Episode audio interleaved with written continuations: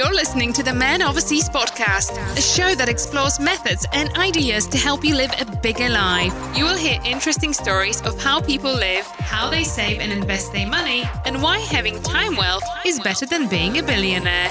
If you are entertained, educated, or elevated, be sure to hit the subscribe button. We're just getting started. Now, here is your host, Brad D'Antonio.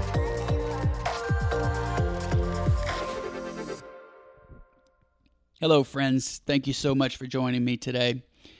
I have a special guest. His name is Kurt Kristenik.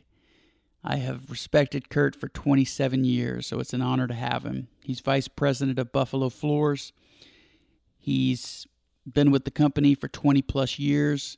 He's also director of Rake City Baseball, which is a an organization he started from scratch in 2017. He also has some other small businesses. He's a very busy man because I feel like I caught some podcast gold here with Kurt. I'm going to make this very brief. I don't want to add unnecessary blemishes that might turn into a rambling because we just had a big Astros victory that pulled us within 3 to 2. We're headed back to Hustle Town to try to see if we can't close this sucker out. So, you know when you're when you're in a good mood, you tend to ramble. I'm going to try not to do that. I'm going to be brief. So, in this episode, I tell stories of my earliest memories of Kurt of walking down the hall at the massive Texas 5A high school we attended and seeing him donning his Letterman's jacket with more patches than discount tire applies on a Thursday afternoon. I mean, he hit almost 500 as a senior in high school and he had his prowess on the gridiron. So, patches were deserved. They looked good on him. Hell, I'd have been wearing it too, 90 degree weather or not. but that was Kurt. He looked like Johnny Quarterback. The guy was built like a brick shit house. Which, incidentally, I don't know if you've looked this word up, but some of these words we've been using for 20 years before we had Google, they've never been properly vetted. And a lot of them, I don't know where they come from. So the other day, I found myself Googling brick shit house, and first thing that comes up is the Urban Dictionary definition. So I guess it originated across the pond, not stateside. Nevertheless, here's what it says a brick shithouse is a very big person, normally male, who is as broad as he is tall, yet carries lo- very little fat. Not the sort of person you would willingly upset. It goes on to say the term comes from the large brick built outside toilets once common in working class areas of the UK. anyway, my earliest memory of Kurt is wearing his decorated Letterman's jacket in no less than 90 degree weather. But I promise you, I was not dumb enough to take the piss, which poaches yet another idiom of the United Kingdom. This episode, as I said, I don't want to give much of it away. What you need to know is Kurt Kristenik is somebody that I've looked up to for a long time. He's the man you'd want to hand your son to and say, if it can't be me, please, Lord, let it be someone like you. He's got a beautiful wife, he's got a beautiful life, thriving family, flooring business, a side hustle that enables him to impact young lives, young baseball players' lives in what has almost always been a stacked Cypress, Texas area. They just produce top two seam talent. I don't know how they do it, but I threw that two seam word in as a shout out to his new business venture. So, Kurt and a mutual friend of ours, Brent Brooks, who pitched at Texas Tech, they started two, this two seam hat company. And I tell you what, as a favor to you guys, or as a favor to these guys, I'm going to do a little giveaway. If you leave a, a review on Apple Podcast after hearing this episode, I don't ask for much, but if you if you visit Apple Podcasts and leave a review, saying how much you enjoyed the episode or, or, or that you hated it. Either way, just give honest feedback. I will send the first two people who do that one of these sharp looking hats in the mail. And let's be honest, everybody likes getting something in the mail. A handwritten note is number one. Don't you love getting a handwritten note in the mail? But a close second would be a nice little package addressed to you with a random gift in it in the middle of November. Who gets gifts in November prior to the Christmas season? Nobody. They're always for somebody else. Well, this hat would be for you. Well, maybe not. Ladies, maybe you get one for your man. Or fellas, hey, maybe you haven't gotten a random gift for your LeBoo in a while and it, it's time. I think a girl looks great in a hat. I've always thought so. But I've got one of those lefty two seamers. So Kurt and Brent, they've they've made these hats that are specific for lefties. And lefties make up 13% of the population. That's Bill Clinton. That's me, my dad, I'm sure a few others. but they look sharp. And um, I like to know who's listening. The only way I get to know who's listening is when people tell me, or they send me a message, a, DM, or an email, or they leave a review. And so if you leave a review, I'll know you're listening. And as my buddy Jurgen in Nuremberg, Germany always says, Brad, you always put a smile upon my face. Well, knowing you're out there tuning in, that puts a smile upon my face. And so I'm going to give away a few hats to find out who you are, who's out there listening. And I really would appreciate it. And I'm going to enjoy giving out those hats. So now, you know me, I'm not going to say without further ado, I'm just going to bring on Mr. Kurt Christenick. Please enjoy our chat. Kurt, I have wanted to get you on the podcast for a long time. Thank you for coming here, buddy. I'm extremely excited uh, to now be part of the deal that I usually just listen to when I'm driving or flying or wherever I'm going. So, man, I'm I'm pumped. You And do it's- listen. It's been too long. I see. I didn't know you listened. Give me an episode that you've listened to that you've enjoyed. Well, my favorite's obviously with Mac. I mean, there's no question that's to be part of the stories was one thing, but and, and to relive them, not only with our friends, but then also the other kids that he was mentioning that I had coached and knew the families. I've been around those guys, so it was fun. It was, it was and by. Mac, you mean Brent Coach McDonald. McDonald, yeah, Yeah. the one and only. So I have to remind people sometimes. I'll have somebody from Thibodaux, Louisiana on the podcast, and they'll say, you know, Duke and Eddie, they came by, and I'm like, dude, we've got listeners, not to be a badass, but in New Zealand and Scotland. So if you're going to say somebody's name, I need We, you we to got say we their got to full clarify. name. We have to clarify. The elephant in the room right now, if I may, since you're in coaching and I'm, I'm in a different type of coaching, the elephant in the room is Jon Gruden. yes. What's your take on that situation? there's two sides to it. I think it's bothersome that he is not aware and was not aware of basically his surroundings and the people that were around him and basically going about his business in a very laissez-faire attitude and not really thinking about his team in a way that that most coaches should in the fact that you have different people and your jobs to bring them together. And so if you take one thing that's a that's a uh, insult to one you're insulting all even the ones that maybe don't don't take it that way.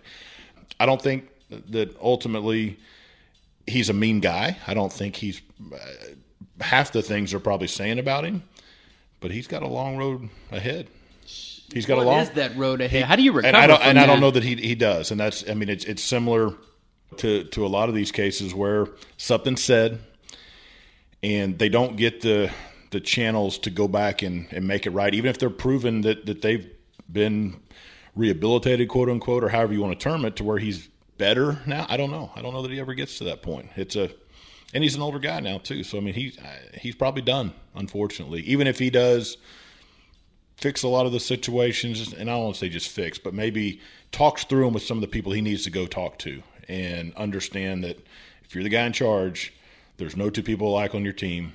And while we try to teach those guys and, and treat them the same way, there's different nuances of how you treat different people. And I don't think he ultimately looked at that as part of his coaching job. I think he stayed so X's and O's that the rest of it didn't even register with him. So, mm. you know, it's unfortunate resembles the Drew Brees situation, don't very you Very much think? so. But but Drew was very proactive. Drew, I don't think ever lost respect from all the guys in his locker room because I think they knew him. Uh, he never had guys saying anything bad about him in the first place.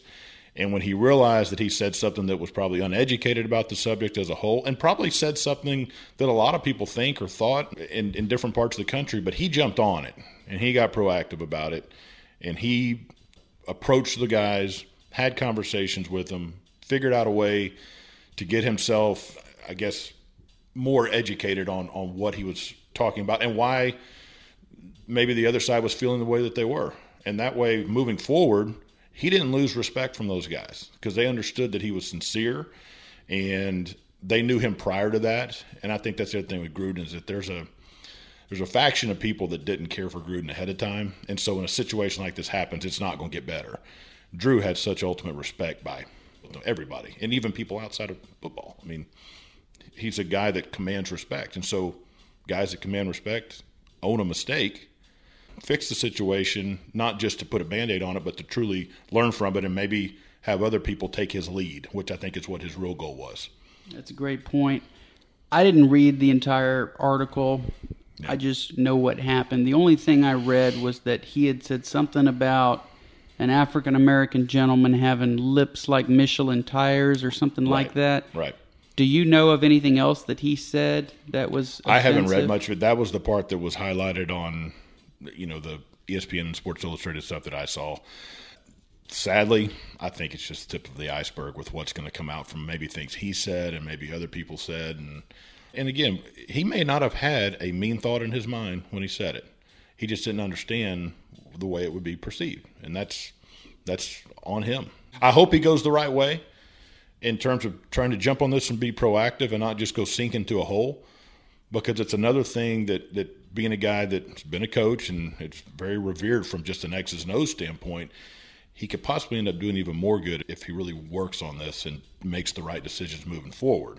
Whether he does that or not, I mean that's Man, that's another good point because I could see sinking into a total oh depression absolutely from this. No, there's no question. I mean, if you take away X's and O's from him and the ability to go be with his players and coach and all that stuff, that's a shot.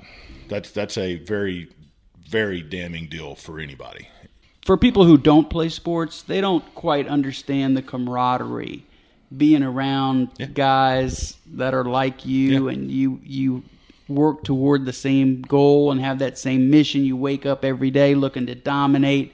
You're surrounded by 65 of those guys every single day, and then all of a sudden, bloop, you're gone. Yeah. What do you do? for whatever the reason would be. That's what that's what I I don't know. Even right now, I mean, and, and probably like you, I mean, when I realized that I had played my last game, it was a teary moment. I'm not gonna lie, it was. You know, not for missing my my body feeling like crap or anything mm. like that. It's for simple fact that what you had, and this is what I tell seniors every year. As we sit here in this dugout right now, if this is going to be our last game, this team, this group will never be together on the earth for the rest of your life, unfortunately. And that's a very tough concept for a lot of kids to understand. They look around and go, "Oh yeah, we'll talk." You won't though. You won't, Some of them you won't, and that's tough. That's very tough. I miss, I miss the. I mean, I miss the hell out of a lot of guys that uh, I played with that I haven't seen, and didn't, and unfortunately haven't kept up with too. And that's that's bad. Well, and unfortunately, you're a lot of times you're too young to appreciate that camaraderie at that age. You feel like it's going to go on forever, Yeah.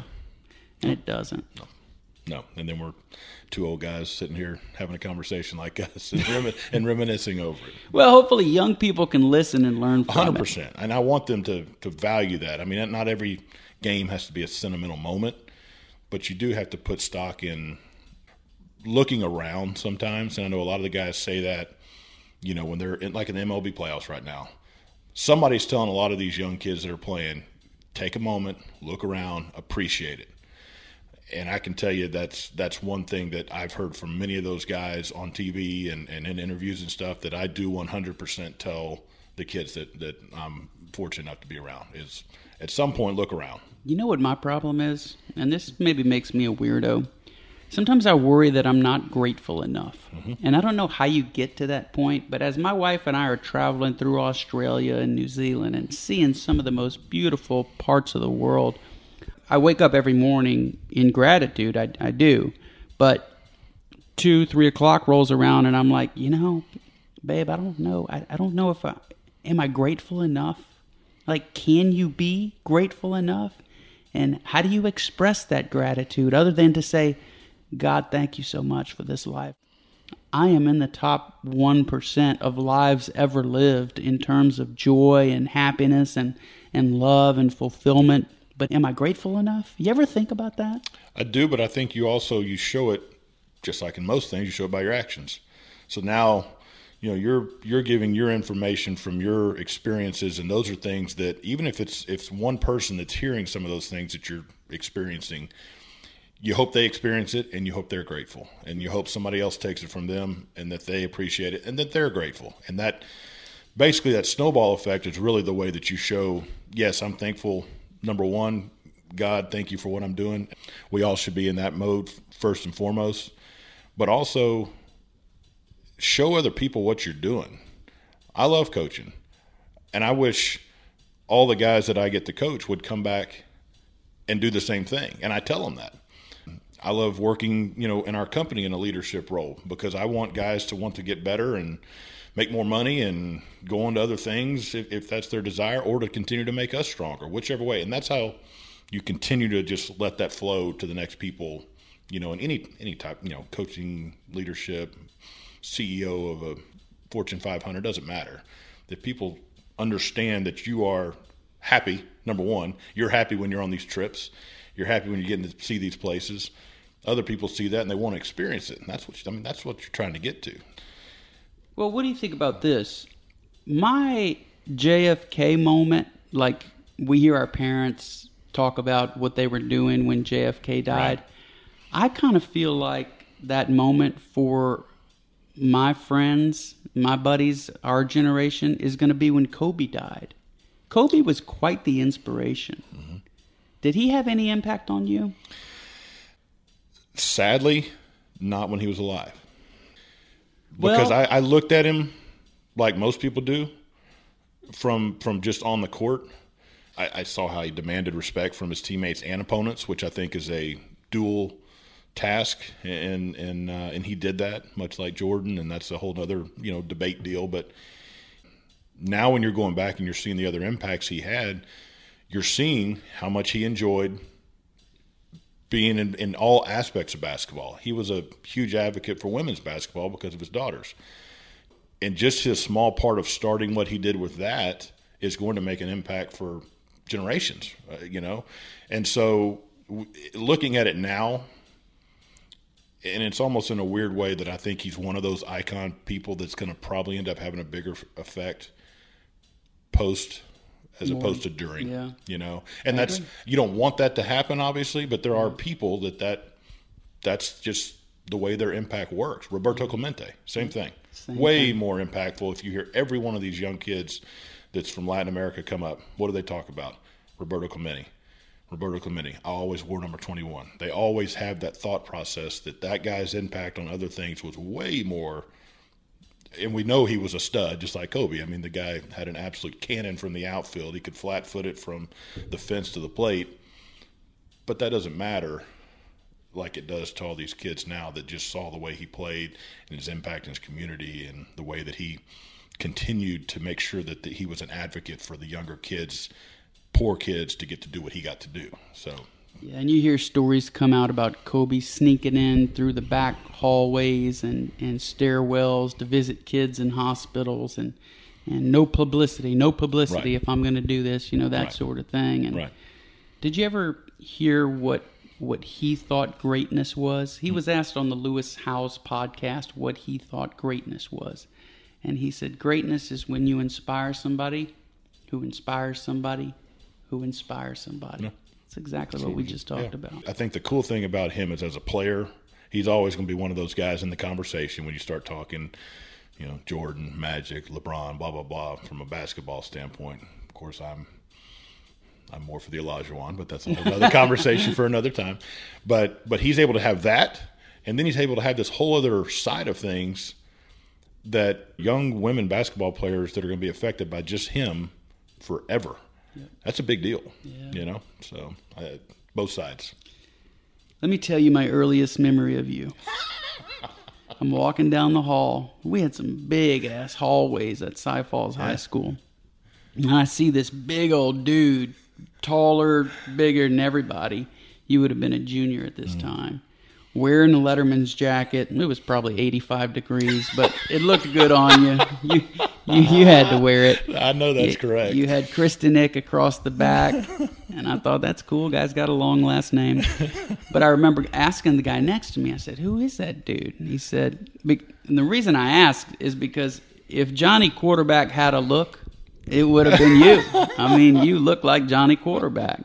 Not only that, but you were dating a girl, if I remember correctly, Megan. Does that Mm-hmm. sound right? Cy- she went to Cy Fair High School. Correct. Okay. For whatever reason, it seemed to be there was a little there was a little more prestige when you could pull a, a, a gal from a different high school because that meant that you had a little game. I mean, it's kind of easy to to pull from a status pool where you're Johnny quarterback. Well, old Kurt, Kurt had a girlfriend from a different school, but then this is what I remember most about that. We ribbed you so much because she went on to go to Penn State University, and at that time, their quarterback was Kerry Collins. Absolutely. And I think he was the fifth overall pick, something, Yeah, like, something that. like that. So every chance we got, it was like, Kurt, hey, how's Megan? and then before you could answer, somebody would say, oh, I'm sure she's quite comfortable in, in Kerry Collins' bed or something. I forgot about that, but it I remembered hundred percent now. That is absolutely hilarious. Those are my earliest memories, along with the Bush CD. That Bush absolutely 16 Stone. Yes, sir. We would replay Yes, that in your truck over and old, over and old over. red and white truck. We would have that thing going. You know, one thing, That's awesome. you come from a great family, and I'm curious, what's the most important thing that your dad has taught you about being a man? Hundred percent show with uh, your hard work by your example, and I, I think that's simplistic because that's what he did. And I think a lot of us that were together in, in high school were all beneficiaries of dads that did that, in my opinion. And we all were fortunate enough to get to know each other's families.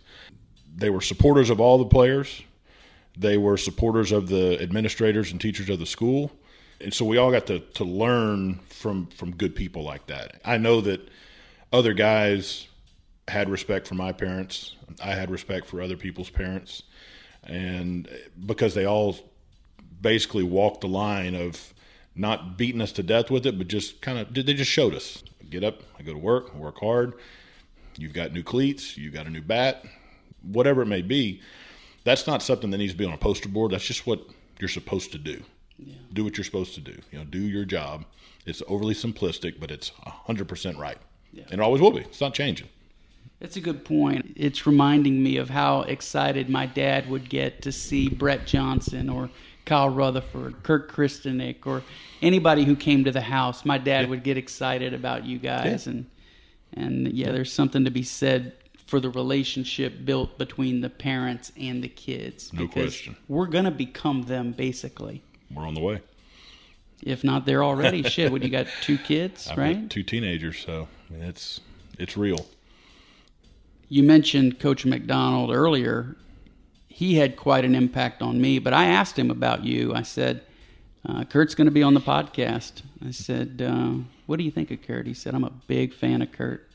He said, His family, he's one of the founding fathers of Cy Falls baseball. He's got monster hands, but he's got a monster heart for kids and for baseball. So, for mm-hmm. that, That's We good appreciate stuff. you. That's good stuff. Awesome. so how many brothers do you have? Two younger brothers, Kyle, who you played with, I think for a year. Kyle, yeah, Kyle would be two years younger Yeah, than me. so he maybe yeah because he played on the varsity his sophomore year, so that'd been your senior year, and then uh, Cole was younger, so he was Cole was 03. So we're we're spaced out okay. through there. Yeah, But you're the oldest. I'm the oldest. Yep. How did being the oldest help you to become a, a great leader? you have no choice but to be the one in charge, and that was from the really from the from the get go, you know. And and we were fortunate growing up where you know we had us, we had the Kolkhorst family who you know lived next door, we had the Allens. Uh, Will and Joey lived across the street. Michael Lipsy was one way. Kurt Watzik was around the corner we were a group, we were a team. I basically led that little circus in the neighborhood. We played wiffle ball all day, we played football all day, we did all this stuff, and I basically coordinated it all. So I didn't even realize what I was doing, but it was basically a predecessor to the, you know, to what was going to come down the road. And for those listening nationally, internationally, the names you're throwing out, these aren't Joe Schmoes. No, these are all dudes. these are dudes, right? You said Kolkhorst lived next door. Yep. Who is that? Chris Kolkhorst played at Rice, was the starting left fielder when they won the national championship, uh, college baseball in 03. Uh, Will Allen was the starting left guard, I believe, for University of Texas when they won the national championship in football with Vince Young. Both of my brothers played college football. Kyle played at Trinity. Cole played at Kilgore College. So these were, you know, Kurt Wozniak played baseball at Southwestern. I mean, all these guys were, and it got heated from time to time. it got it got good. Yeah, a little competitive, which is great. That's what that's what builds. I like up. to think a little bit of that is what made them all, you know, made us all get to that point. I mean, you had almost, and if you add the girls in the whole deal, you probably had a dozen or so college athletes growing up on two streets right there. So it was, pretty. It was a good time. Very good. Well, time. did you have any older influences? Honestly, I really didn't. I had close friends who were my age and stuff like that, but it was more so the guys at my age were the we all kind of rolled together. Jamie Bubella, close friend, always has been. He had three brothers, so we kind of ran as a pack a lot of times, and so I think our the influence was more collaborative from a lot of people as opposed to anything that was necessarily older until I got to college. Because remember, when I started at Cy Falls, there was there was only one class ahead of me, and there wasn't anybody in that class that was a what I would say just a true leader at that time. Because it was a new because school. it was new. There was just not that older influence. Like by the time you got there like i said i was two years older we were in that position for y'all and so now when i got to college i can tell you that most of my closest friends from college were former teammates that were all older than me and influence is not always good sometimes it's uh, it's a learning experience that you go through. But I did have several guys that were older that were all very solid influences that showed me things about the game on and off the field that I just didn't know. I wasn't exposed to. From simplistic things about how to react to an at bat that didn't go your way to how to leave the stadium, how to get to the stadium, the way you dress, the way I mean, all these little things that you don't think of, they were doing and showing, and, and I I can tell you with 100% certainty it gets passed on to all the players that are playing for us now. No question. Brag a little bit. Tell me about your senior year of high school, baseball wise. In the off season, uh, started working out with a guy named Mark Mahalik, and he's one of the most renowned hitting instructors throughout Houston, and he's still doing it. In fact, he's been doing it so long, his right arm is shredded, and he now throws left handed. I'm not kidding. I've seen him do it. Uh, I got to coach with him a few years ago, which was really cool. But Mark wasn't as much of a technical guy as he was a I'm going to teach you how to get through at bats. I'm going to teach you how to work pitchers. I'm going to teach you how to avoid offers. I want you to be able to react to things in the game, understand why they may pitch you a certain way, all that kind of stuff. And while my dad had said a lot of the same things, just like every teenage kid, you don't really register a lot of that until yeah. you hear from somebody else, and that's just reality. You know, I'm dealing with that right now with my own. But um, the season started off, um, it, it, and make no mistake, as you know, we were very good. We were very good. We were ranked in the top five in the city. Back then, all that was in the newspaper. So waking up to see your name and your school in the newspaper was a big, big deal back then. We were good. We had guys our whole team was good. I mean, even when, when you guys came up and, and played on the varsity from time to time, and we were, y'all were good. Everybody and, and, our com- camaraderie was really good. But I just, I, I, I, was fortunate. I had a really good season. Got off really, really hot. I was, um, you know, ended up, uh, went through a cold spell late in the season. That was probably the hardest thing that I've had to do uh, or had to get through baseball wise ever, even including college. Because um, I went for basically about two and a half months where everything that came close to the plate, I was just barreling it and it was working, you know, and then it stopped. And when I say it stopped, it stopped. And ironically, it stopped on a night where I flew out with four absolute missiles. And had I taken that the right way, as opposed to being pissed off about being 0 for 4, I don't think I would have gone into a three week tailspin. I wish somebody would have told me to think of it that way. And the night it happened, ironically, and like I said, I was hitting probably I mean, I was probably hitting 550 or something at that point. And Texas Tech came to see me. Uh, the assistant coach, Marty Lamb, stood up there in the stands. I knew they were coming. First ball of the night, I hit an absolute rocket to the right fielder, which anybody that knows me or played with me knows that's a rare deal because I didn't go that way very often. And second time up, I hit a hard one to center fielder. I think I lined out three times and maybe hit a hard one hopper to the shortstop. Nothing wrong, not productive, but all balls hit well. And basically, that, that mentally it whipped me, and I tried to start fixing things that didn't need to be fixed. On your own, or you went back to, to on my own, Mahalik and- on my own. Once I went back to him a couple weeks later, kind of talked through some of that stuff, but really, it took getting one, to be completely honest, bullshit base hit, and it kind of clicked back in. And about that time, we were going to playoffs, and I broke my thumb, which not a lot of people knew, but I played in the cast for all the playoffs that year, and really had a messed up deal there that was not not easy to work with on the field. But I wasn't, you know, they'd had to shoot me to not let me play in the playoffs. So yeah. it is what it is. How'd you find Mark Mahalik? He was coached in high school by Coach Hayes. My dad and Coach Hayes played together at Sam Houston State. The thing was, he had reached out and said, Hey, I'm sending Chad, coach's son, over there to go hit with him. And really, he just wanted to make sure he wasn't driving all the way down to Missouri City by himself. So I kind of went along for the first time or two uh, and it just started working. I mean, it's just a, it was a great perspective. And the other thing that motivated me is when you went down there, is a bunch of the kid, the players from Elkins High School, which back then was they're Loaded. coming off a state championship yeah. at that point, and those guys are in there working, and I'm going, okay, that's what I wanted. I mean, I wanted to see them. We saw them in the paper. There wasn't a Twitter feed at that point. We saw them in the paper. We knew their names. Well, these are the guys. They're in there hitting. They're getting after it. I'm like, okay, let's. This is what we want to do. This is where I want to get to. These are all D1 signees. So being around it, iron sharpens iron. Hopefully somebody looked at me that way. I don't know. There's so much to be said for being exposed to guys who are leveling up and getting around it. Major. Major. Major.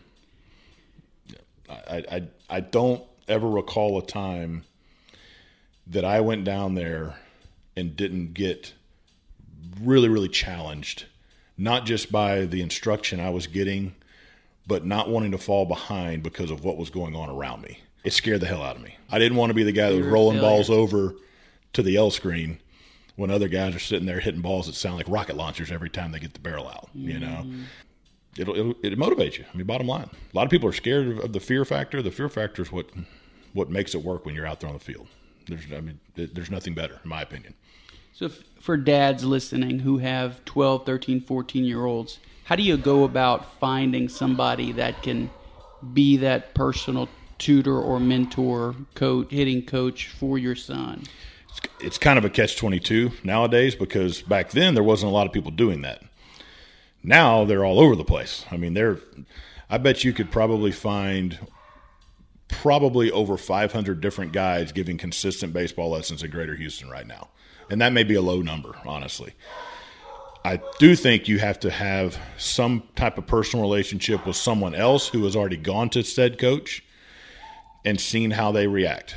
My biggest tip I would tell any parent is if they go and take their kid to somebody to hit or pitching lesson, whatever it may be, if that instructor doesn't initiate and instigate conversation with the kid while they're doing the lesson, get out of there because they are 100% in there just to collect their money. I know that sounds bad but they're out there. I did lessons up until this past year. I finally quit doing them. I did them for 20 years.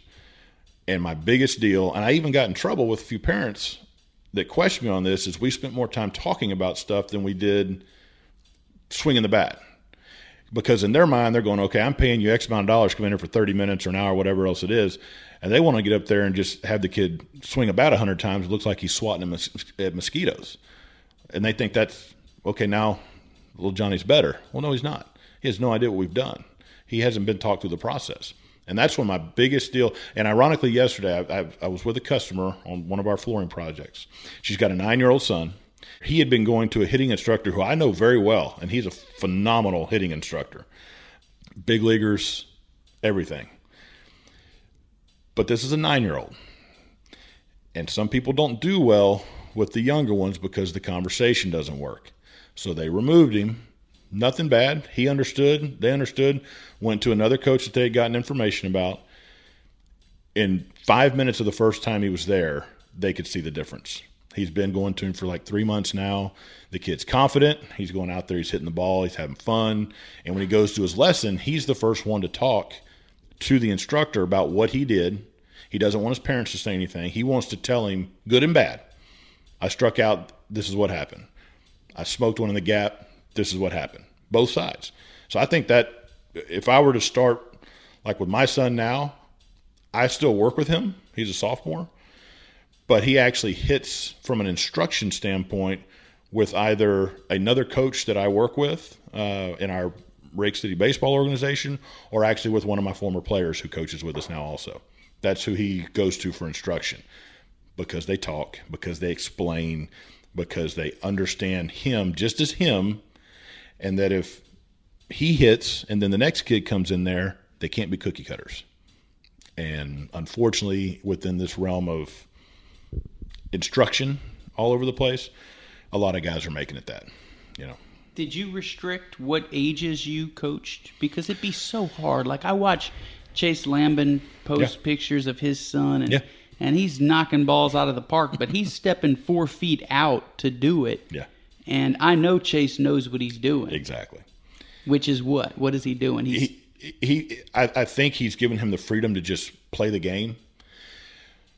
We don't do that enough nowadays with kids. I can tell you with with my son's group about three years ago, I was frustrated with them.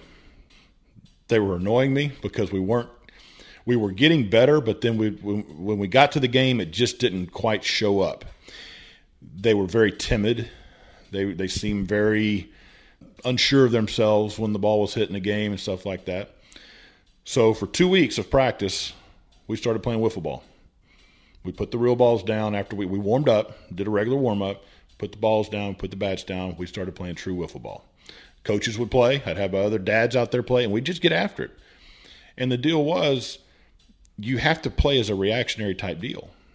And if you learn it that way, as you start to tweak, you know, and I watch the videos of, of, of Chase and his boy too. And, you know, yeah, he does this and does that. But at the end of the day, he's figuring out how to get the barrel to the ball. And that's what we're supposed to do in the grand scheme of things. But you're going to slowly tweak to that point. But at some point, they've got to be able to just react and play. Just play.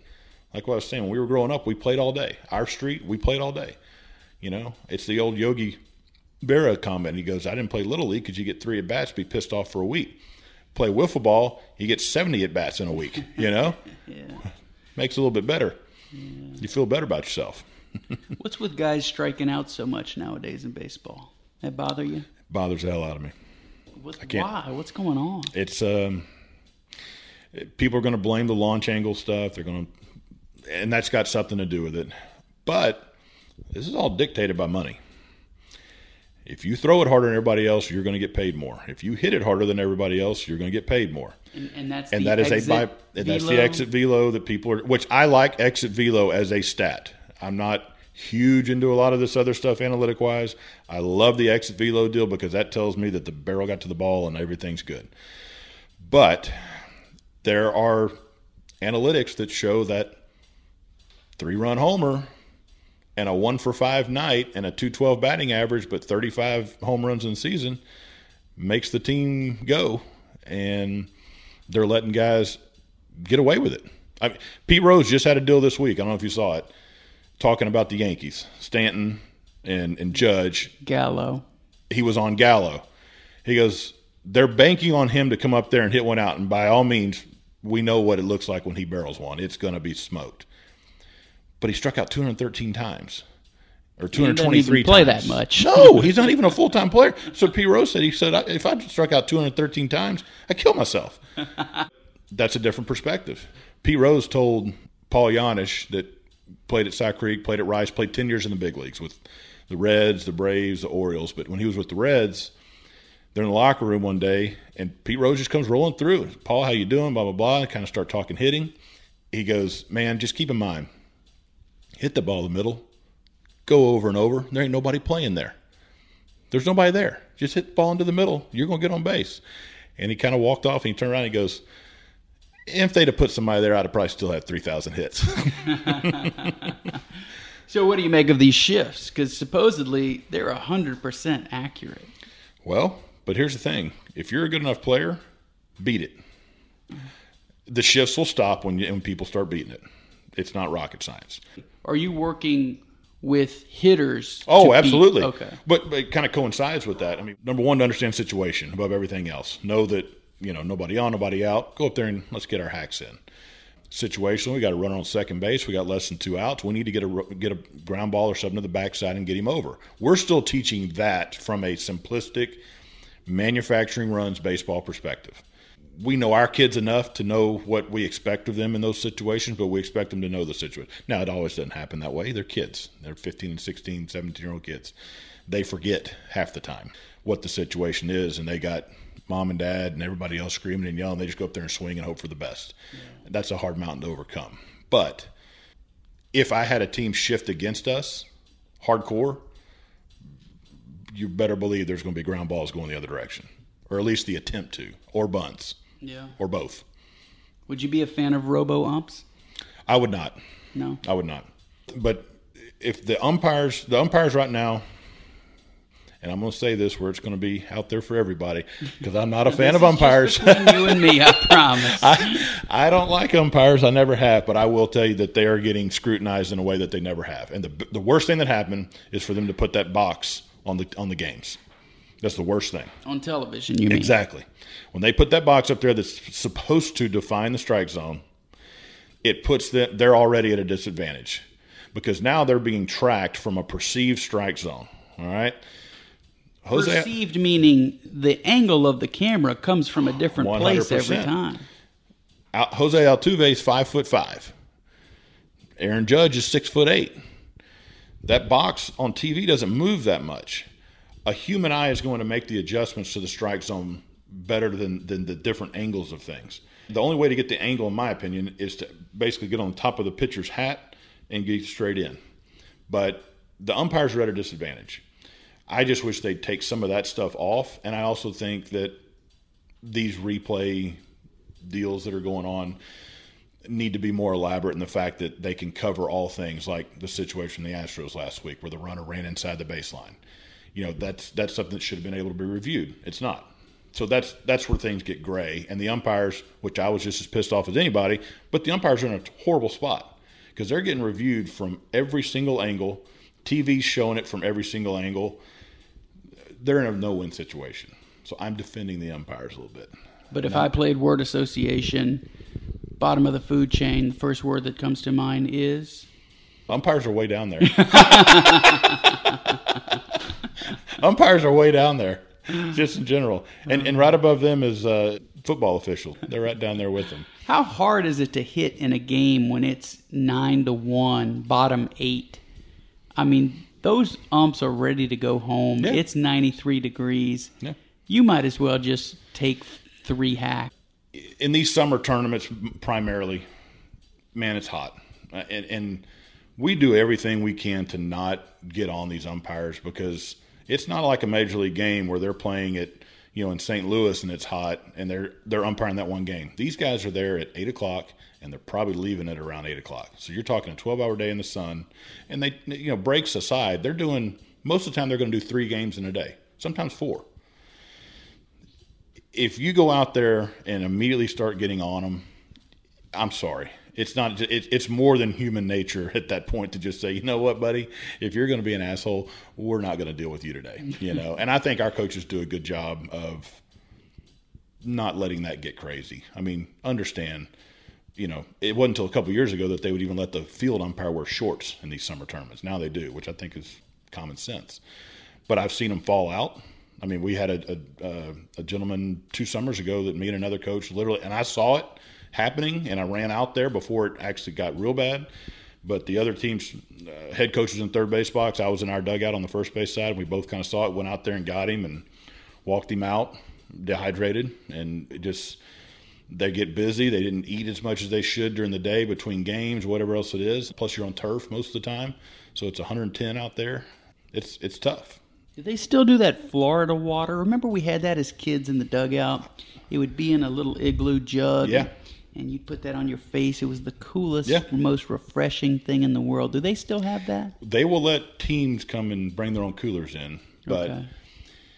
all these places trying to make money on concessions nowadays, they get goofy about what you can and can't bring into a lot of these complexes. We take one, I, I can tell you, we take a cooler for our team in most of the time to where they can jump in there and do that. They can splash themselves, they can pull the water out, they can put their waters in, and we keep that ice and moving all. I mean, I don't have an ice and water budget. I probably should because we spend a lot on ice and water every yeah. summer. But I, it's too scary nowadays for those situations with kids getting distracted during the game. They don't drink water, or something like that, and I just it's not worth the the fear of, of things that could happen. Sometimes I think I I bring up Chase Lambin's name just to force him to listen, but this is the second time I mentioned him. He was telling me that this seven, eight, however old his son Champ is now, yeah. it's a money making racket. Yes, You're going to charge me fifteen dollars to park. F you. I'm taking yep. my kid to the nicest park in town, which yep. is the AAA park. We're not going to pay a dime. So yeah, he's getting yeah. he's he's over the hill. He's is that the right?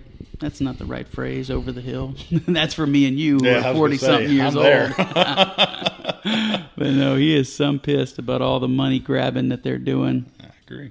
Let's talk about what you're doing, not only in baseball, but I think as sort of a side hustle, Sammy, if you will, because you're you've got hats that you're doing now. Mm-hmm. I appreciate the hat you yeah. gave me. It's a it's a Looking lefty. Stellar.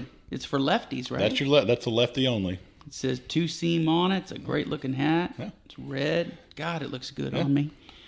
We'll make you our make you our new model. yeah, and you know what? I'll bring it to Chiang Mai, Thailand, okay. and sport it there. There we go. Tag myself. Well, I was gonna say if you tag yourself, that's our whole our whole deal. A lot of, I mean, it's it's a. My, my business partner on this, Brent Brooks, was a left-handed yeah. pitcher for us at Tech, and you've met Brent before. Yep, I like and, Brent uh, a lot. And he pitched at Tech, and he pitched at Sam Houston, and we kind of started messing around with that. And he goes, you know, lefties always got a little something different. So we put that on there like that. It came out came out really cool. I think we're thirteen percent of the population. Does that sound right? I don't know. I mean, we're my mom's left-handed, 100. percent My son bats left-handed, but he does everything right-handed, everything else right-handed. So, quick story on the left-handed deal. So my son was probably two, and Kyle, my middle brother, who Bop, he batted left-handed, came over to see his nephew. He wasn't married yet. And they're out there hitting balls off a tee, and I drive in from work that afternoon, and he's out there hitting on left-handed. I'm like, eh, I mean, you know, he hit left-handed, put him on that left side and just let him rip.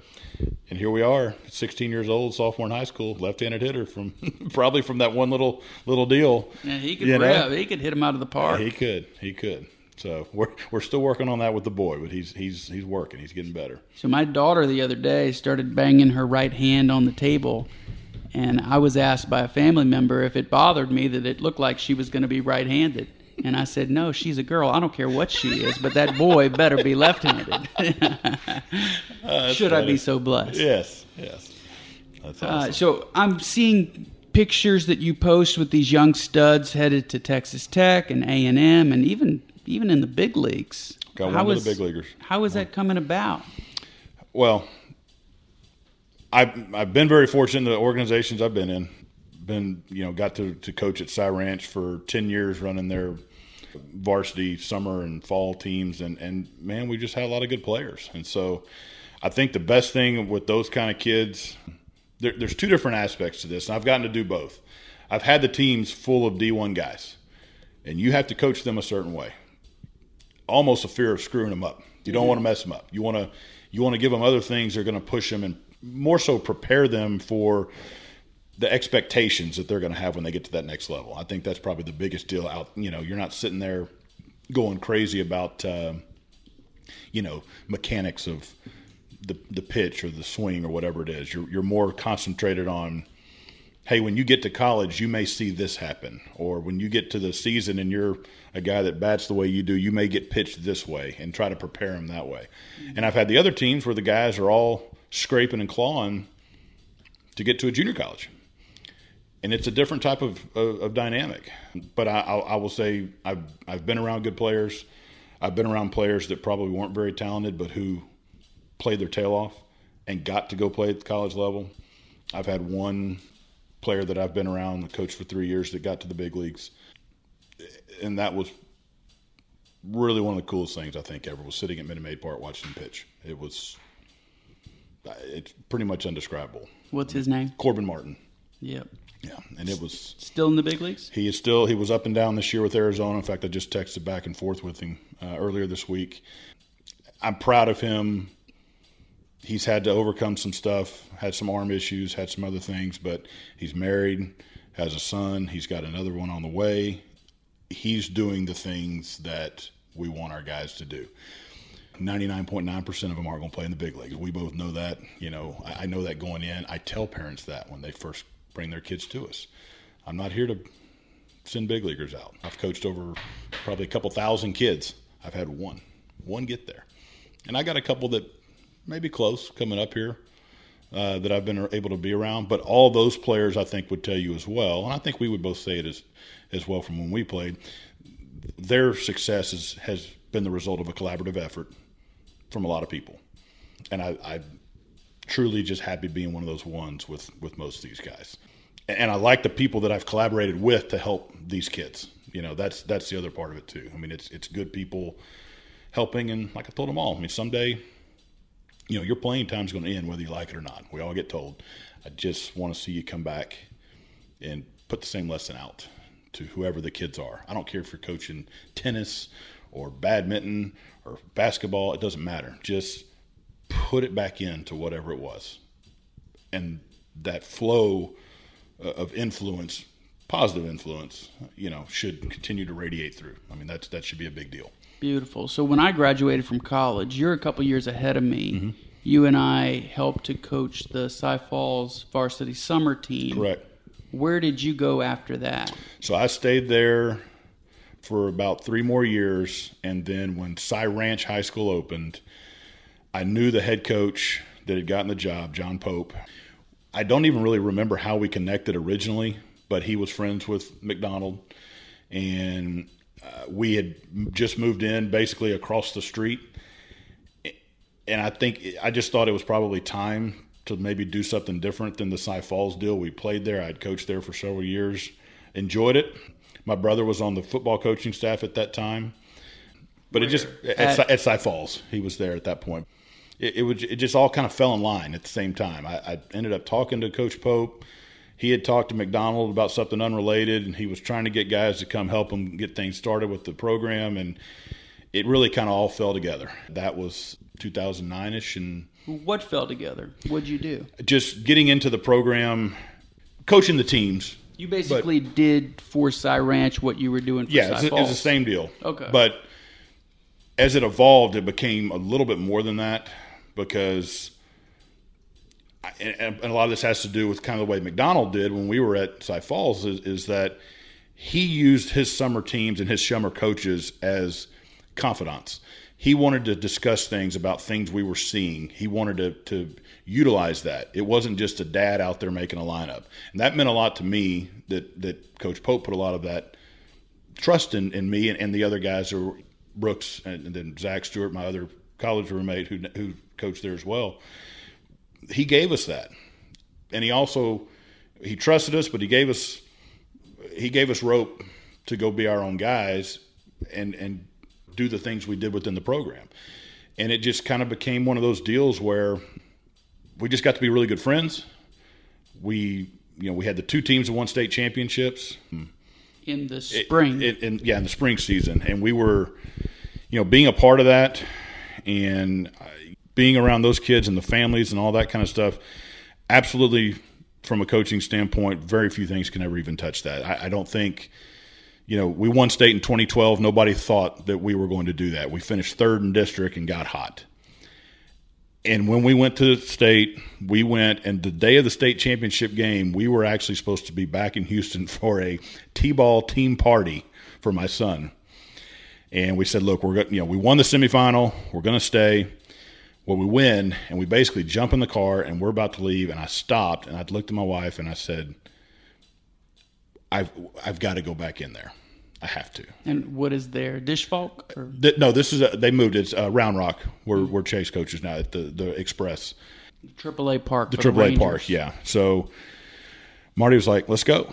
My wife, she's good. Let's go back in. So we did. I was like, "Look, You married well, huh? I very very much over my skis.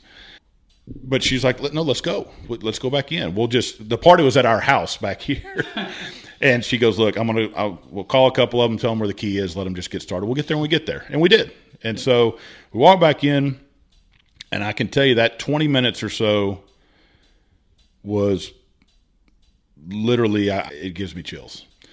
Not just the fact of the taking the pictures, but but hugging Coach Pope and holding the trophy and and seeing all the families come up and interact with each other and and just to see the whole thing. Just the the relief is one part of it because we did it, but how much everyone supported each other wherever their place was in the program. Trainer, you know, school administrator that traveled with them on the bus. You know, the different little superstitions. Yeah, I mean, Summer us, us three, wife. summer coach's wife. To see the players come out and hug my wife, that always meant a ton to me. She supports the dog out of them, all of them. She has her favorites, and she tells them all. But I think if if we were really keeping score, there's probably dozens that can say, you know, I'm I'm Miss Marty's favorite. So, and that's they a good knew what thing. they were doing. I'd have been hugging your wife too. Agreed. But and that's but that's what I like with these type of setups is where you've got a system where everybody knows how to trust each other. My kids run in, you know, one of my favorite pictures when Corbin got to the big leagues, I had a picture of him holding both of my kids from a tournament that we had won. I mean, you just don't get that. That's just it's cool shit. I mean, there's nothing else you can say, you know. So this Corbin kid in the big leagues, he was on that 2012 team. He was a sophomore on that team and actually hit a home run that was way out to left field. And that and he ends up pitching at, at A&M and pitching the big leagues, but he could he could flat swing it when he was young. So Any other studs on that team that went far? We had a bunch. Leon Bird played three years at uh, Rice, and then he played uh, got drafted by the Rangers. Derek Dickerson played for U of H. Uh, had both uh, two brothers Starks, uh, both played D one. Bryce and, and Dalton both played. Um, they were loaded. we, we had so many guys uh, on both of those, all those teams back then.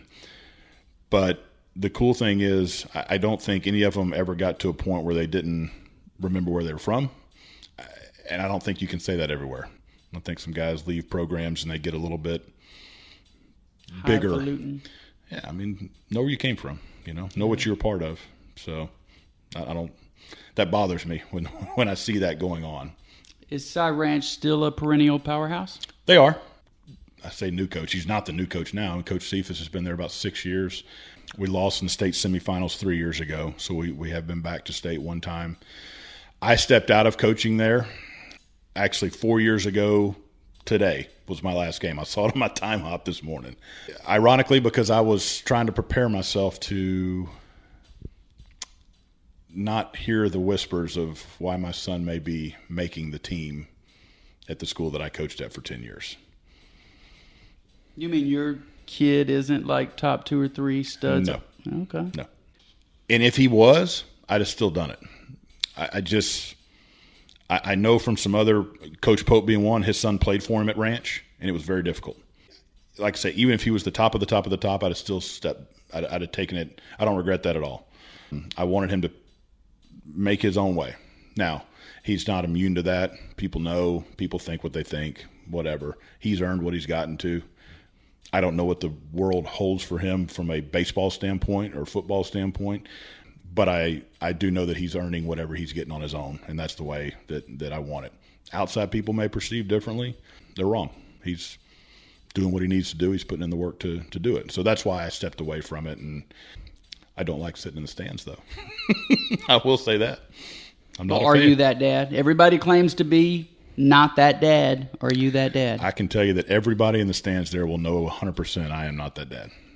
I do not you. say a single word. I just don't. I, I, I know. I know what I know, and I know when I have my conversations with him, it's at a different place. If I see something that needs to be addressed, I try to, as hard as I can, to live up to what I expect other parents to do of our players. I'm not perfect. The only time I'll I'll ever get on him outwardly in a game, baseball or football, is if I see a focus or hustle problem that I perceive as a problem. That will be addressed during a game. Other than that, the rest of it we take care of somewhere else. How will that be addressed during a game? Give me an example. Um, my big problem nowadays, a lot of dads will go all the way down, or moms, to the dugout or down to there to go say something. Mine's usually just a hey, and it's pretty quick. Yeah. He knows I need to, you know. I can't imagine if I saw my son, let's say he struck out and the ball rolled past the catcher and he turned back and then he started jogging to first. I can't imagine how livid I would be. I don't know what I would it's do. hard. I will say this, and, and and uh, of course I'm still coaching him with our travel teams and stuff in the, in the summer, and and it's hard when I tell all of our parents what the expectations are for how to act to their son, but I'm on the field with mine, and I'm trying to live up to that same thing by, you know, I want to tell him something when he's up to plate. I can see it, I know something, but I don't. Is that right or wrong? Honestly, I don't know. I, I don't. But I try not to bother any of our players while they're out, like physically about to take a, a swing. But it's hard, you know. But I but if I ask them to do it, I feel like I need to do the same. I'm not perfect. It's very difficult. So I have a few questions that Carson Lee wanted me to ask you. Mm-hmm. Carson Lee played professional baseball. I believe he played at Prairie View A&M University. Correct. Mm-hmm. He's from the Cy Fair School District. Big fan of yours, by the way. he's good good dude. He wanted to ask, what's the path to building a stable baseball organization? Because you've built Rake City. Mm-hmm. I, I, we've had two. I was involved with two different organizations, basically starting from scratch. One in Livingston, Texas Slam, and then now with our Rake City that we started back in 2017. Above all else, is to be extremely organized and make sure that your parents have more information than they even need. And what I mean by that is that a lot of teams, to the most simplistic part, some people don't care about this stuff. I do. Where are they supposed to be? What time? What uniform? What shoes do they wear? That's the deal now because of turf and grass. All these little nuanced things are overlooked in so many other organizations. Most of our parents do not miss the opportunity to make fun of me about my emails that I send out to our parents because they are informative. Um, I have several dads that say that they print them out and take them to the bathroom with them, and that's where they read them. um, but I don't think, I think if I stopped doing it, it'd probably scare the hell out of them. But I, I want them to know. I mean, even like the, the folks in our you know in our flooring business as well. When I send stuff out to all of the sales team, they're like, oh, I'm I'm sure the reaction is about the same. But I don't care. I want them to have the information. Can't say I didn't tell you, and that's a pretty big deal. But I, I would think, you know, you've got all the tools, email, apps. I have an app that lets me text the entire team with just like that. You have to utilize them, and half of them are free. You just got to do them because I think when you get to a ballpark with these teams now, and you get there, and a team shows up, and half of them are in one jersey, and the other half are in another jersey. It's and our our players know that it's my worst pet peeve about them not coming to the park looking the right way, right uniform, et cetera, et cetera. But you have to tell them, and they have to know that's an, uh, that's an expectation. John Wooden made all of his players tie their shoes the same way, just so that they did it the right way and they wouldn't come undone and trip during a game. So attention to detail starts with that. Okay, Carson, you hear that? So that is be meticulous. There's a free app out there where you can get information out to parents. TeamSnap. Team Snap, and make sure that you give dad something to read on the dumper. Question number two How do you find kids to build the program and add teams when you're first starting off? One of the things that we've, and I'm just speaking at, at the upper level, being like high school age wise, not upper level like elite players, but the older kids. But I think it can be true for the younger ones as well. I don't personally like tryouts, and that sounds crazy to people when I tell them that. I hate tryouts. I don't like them because you can go out there and absolutely be a stud for two hours. You can just have that day, and then we actually get you, and it's not the same guy, or vice versa. Everybody's probably been to a tryout in some form that they've gone out there and completely shit the bed. It's like a job interview. 100%. But we know if, if I have the right background and talking to other coaches, at the high school level, I can do that. Like if I've got a player I'm in question about, I'm fortunate enough to have relationships with a lot of the high school coaches around where we are. I'll just call them or text them. Say, hey, Josh, you know, Johnson showed up. He tells me he's a center fielder and he does this and does this. What do you think? And these guys, I mean, they're going to be honest. But I think having that relationship with those guys allows me to get the background information I need and not get stuck with a kid that we really don't know too much about. Especially at the older levels, we can really we can vet a lot of the information and get what we want to make sure they're a right fit both as a person and as a player. Okay. And I say that as a person, as a player, because as you know, the camaraderie is only going to be as good as your people. And one guy can't screw that up. And so, and we've had that happen. Nobody's immune to it. But I think also at the same time, you can get a lot of that background information. You know, even if a coach says, you know, he's kind of a quiet kid, I can live with that. I can deal with that. But if I hear some things that bother me about a player that shows up, you know, we, we've got to address it. I'll be the first to tell you, we missed on one this past summer. We had one we thought was going to be great, blah, blah, blah. Turns out we had all kinds of issues. And Parental I, or? Everything. Parental, uh, player, everything in between. We missed. We had good information, we thought. And, and I wish the kid nothing but best going down the road, but it wasn't good. We missed on it. But we learn from it. We move on. So I think now, at the younger ones, you really got to know the people that are here around and try to get as much intel on the players without just what you see at a tryout as possible. That's harder at the younger levels, but you can do it. Like when we first started Rake City, that was an 11 year old team. And it, it, it, was derived off of Fairfield Little League out there off 290, the, the, the neighborhood Little League there. When we moved back to Houston, I asked my son if he wanted to continue to play baseball, and he said yes. And so we just signed him up, threw him out there, try out, whatever by the grace of God, and I mean that, we ended up on a great team. Not wins and losses wise, a great team, good parents, good coaches. Everything was really good. And we basically had a, a, group of kids that we took out of that league because we knew the families and made that our first team. And then we actually took our second team was all the little brothers from that team. So I knew that those two teams, for the most part, we knew the families well enough to know that we were going to be fine. I also knew we weren't going to be very good, um, and we weren't. And you have to be okay with that, and that's hard because you're going to have parents leave when that win loss column doesn't look the way they want it to. I told ours from the start if you start looking at wins and losses this first year or two or even three, I don't want you out here. Point blank. I don't know that all of them thought I was serious about it, but I told them. So we only we played first year. I think we went four and twenty one. Then we won like nine the next year. Then we got a little better. By the time our fourth year came through, the last tournament we ever played as that group together, we won it. Was the only tournament we ever won. I still don't know how we did it. It's probably one of the greatest, craziest things I've ever seen in coaching baseball was these 13 year old kids winning a tournament that they had no business winning. But they supported each other. And the kid, the parents did, and all this. And so we, we, we knew that once it got to that point, it was going to be good.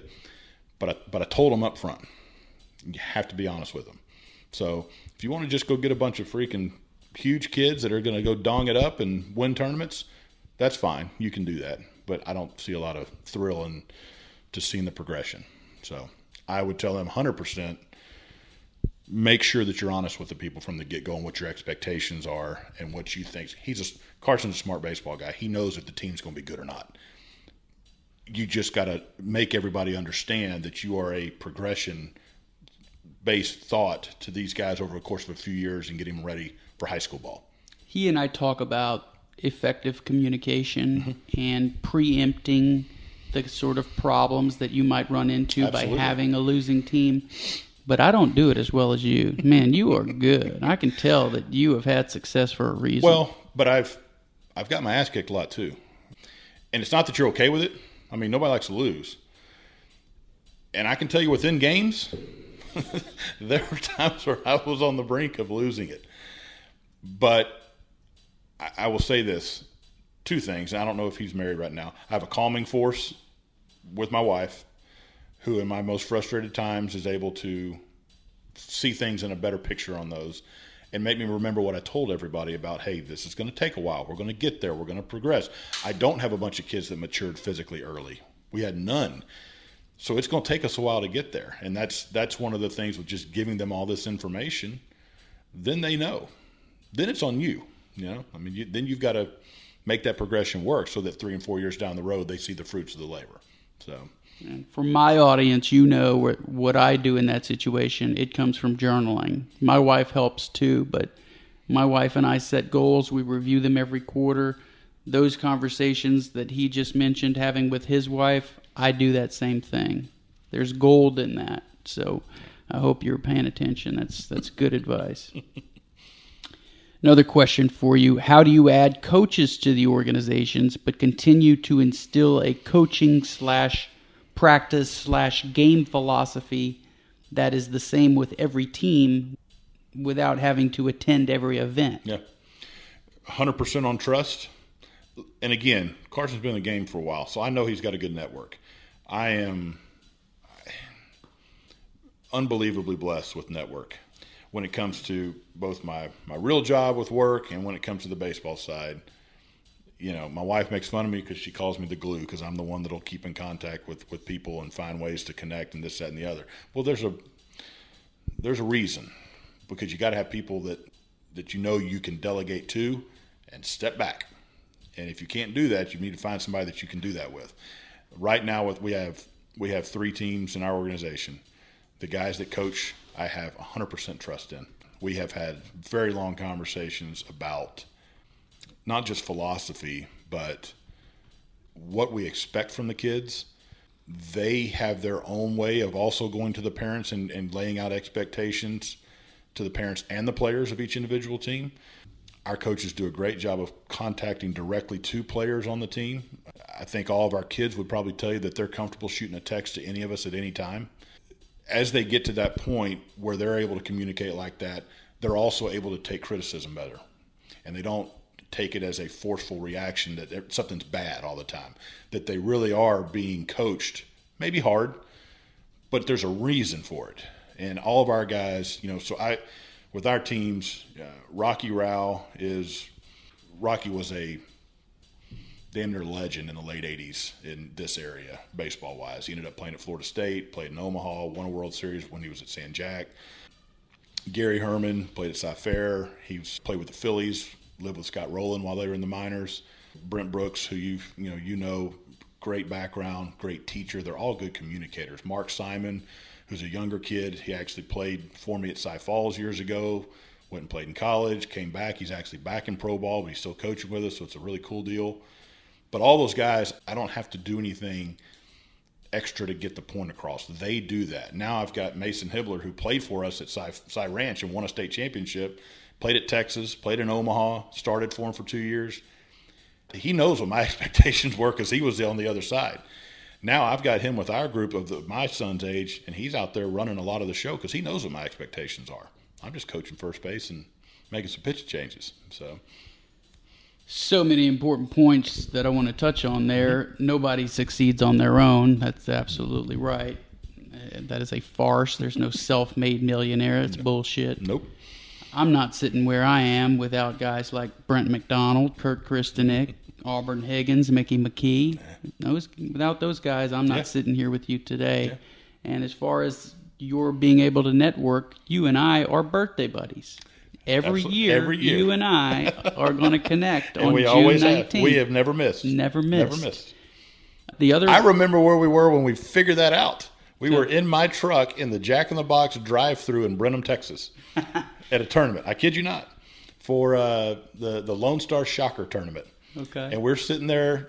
Uh, it was it was me and you. I want to say Eric Johnson. and I want to say Jamie. We're driving through between games playing in Brenham and we just kind of sat there, got to BSing about something. And Jamie and I were talking about our birthdays being two weeks away from each other, and you said something about yours. And I went, "Holy cow, there's two of us." I, I remember when it happened. Get straight out. up, straight up. It bothers me that you remember that and I don't, because I pride myself on my We're memory. In the old red and white Chevy. So, speaking of networking, I can tell a story about how good of a networker you are. They always talk about a, a good old boys network, especially in Texas. Yes. Well, I must have been two weeks out of college, starting my first commission only job selling real estate. And I ran into you somewhere. I believe it was a, it was probably on a softball field, yeah. if I remember right. and you told me that you were doing flooring. Mm-hmm. And I said, Well, hey, man, why don't you come and give a presentation at our office? And man, you came and you killed it. I, I mean, everybody thought you were the greatest thing. It made me look good. Next thing you know, you're doing a pretty big job for my boss at his personal home. Correct. And then after that, I'm at your in laws doing a listing presentation. Absolutely. So call it good old boys network if you if you want, but that's character, that's work ethic. And when you know each other have that, tho- those are the guys that are going to level up together in life. So there are these these losers who think they can't make it because there's some sort of exclusive good old boys club. Bullshit. Make your own. Make your own. Make your own. Show up every day. Figure out what the talent is that God has given you and develop that talent until you're turning down hundreds of thousands of dollars because there are better people out there that you'd rather serve, even if it means less money in your bank account. And that's kind of how I view the world now. You have a third generation business, correct? That's correct. So our, our flooring business, Buffaloe Floors. My grandfather started. He was a football coach. He was an administrator in HISD. Started it in 1965, and it's just grown. I mean, that's all. It, it's it's a it's an overly simplistic story because it's it's nothing but just hard work. And I think the the biggest deal is I get to make those correlations all the time with our company. I'm very proud of our company's history. Obviously, I'm biased, but I know our guys do a good job. Uh, we've got a great reputation. We have great folks that, that we work with, and you know we're able to get through good and bad times because of really solid collaboration. Things get a little crazy in our industry when we get natural disasters. I mean, hurricanes, the freeze, these t- things happen. You got to have people in really good cahoots, or you're going to miss a really good opportunity for your business. But you're also going to make your reputation go the wrong direction. We make mistakes. Everybody does. Our guys make mistakes on jobs. Things like happen. You have to overcome those by how you attack them and our company's always done that. So our, our you know the the biggest deal now at this point is just continuing to uh, to grow the company, but also not let it get so big that we don't have the same core value. And that's that's really where we're at today. So my parents, aunt and uncle, drove it on through through the 80s and 90s, and when I started at the end of 2001. There was no question what the expectation was. It was to make sure that you understand that that's your grandfather's name, and that's the way it should always be. So, What's the name of the company? Buffaloe Floors. And if I wanted to find it online, I could just Google Buff- Buffalo. Buffalo, Floor. and it has an E on the end because it was their name. Glenn Buffaloe's my grandfather, and he and my grandmother uh, started it. We merged about two and a half years ago with another company, and it's been a phenomenal, phenomenal thing for everyone. You know, nice showroom, you know, good people that came together. I know those things don't always work out that way. There's a lot of times those people get fired, people get mad, all these other kind. we have been beyond blessed that the whole thing has been as you know, knock on wood, it's been smooth. Y'all don't want to jinx it at this point, but it's it's been really good. Grandfather's still alive. He is not. He passed in, in 2002. Uh, grandmother passed away in uh, 2010. And I, I have no doubt they would be extremely excited about the way everything ha- has gone out. I'm the only grandchild uh, that that has been in it from the start. I have one cousin who is in it now as well uh, that works uh, in a different capacity in the company, but but she's in it also. And they they love to work hard, but they also liked watching other people work hard, hmm. and that was a big deal um, for them. So I mean, there, like I said, the expectation was clear from the get go. You work hard, you're going to get benefited. You're going to get the fruits of what what you do. I mean, it's not rocket science. Your dad work in the business? He still does. He's not going to retire, so he's going to work because that's what he knows to do. But he also he, he immensely enjoys it. He loves the the his network is. You know, we've been talking about networks and stuff. His is unbelievable, uh, and he's respected in the industry. I mean, people rely on him. You know, when you've been doing something for forty plus years, you're doing it right, and people trust you. And so he he continues to do that. His brother uh, is also in our company, does the same thing. They're just their reputations for not just knowing a lot, but just the way that they handle things. It's whether it's a customer or whether it's other people in our industry that we buy from. I, I respect their respect for those folks in our company. Again, biased because it's family, but it's real. You know, I mean, you can tell it. So All those families you mentioned that grew up around each other, are they all still there in that location? some are. Uh, my parents moved out of there about two years ago. uh, and they're out over closer to where we are. Some moved to other houses in the neighborhood, but they're all everybody's still close, and everybody's still in communication. I mean, everybody. Facebook it, makes that easy. It does. For all of its faults, it's got some good stuff, and that's one of them. that's a that's another podcast. Yeah. oh no, you'll be asking fun questions if social media is a net positive or net negative. Don't think you're going to get yeah. by that one. Yeah. Uh, what about you? Any plans to ever retire? I don't know what that would even look like, honestly, because I just don't think I could not be doing something and not have a plan every day of knowing that there's somebody that has expectations for me to do something that day. I guess that's the most you know basic way of looking at it. So, quote unquote, retire from a not working as much or maybe doing something outside of the the realm, maybe. But honestly, I like what I do. So if you like what you do, you don't want to not do it. You know? Yeah. I mean, so your nine to five, quote unquote, is Buffaloe flooring. Correct. Correct. And then you have the the Rake City that you correct. do outside of correct. that, and then this hat company. Correct. Is with Brent Brooks correct. that you just started. Correct. Why the additional side hustle? Now you have a second side hustle. I wish I had a really good answer for that, but honestly, I think it's because look, we're not going to retire and go to Hawaii off selling hats. We're just we have fun in the baseball realm. We we half-ass joked about this for several years, going, "Ah, you should put that on a hat. Nah, you should put that on a hat." Well, we did, and that's really where it's at. And we've had some cool stuff happen with it. You know, we've got a former teammate of mine owns a big facility out in Odessa, a baseball training facility. He bought five dozen of them, put them in his pro shop. We got it uh, Brooksy found a guy in Nebraska, bought a dozen of them. He's going to sell in his pro shop.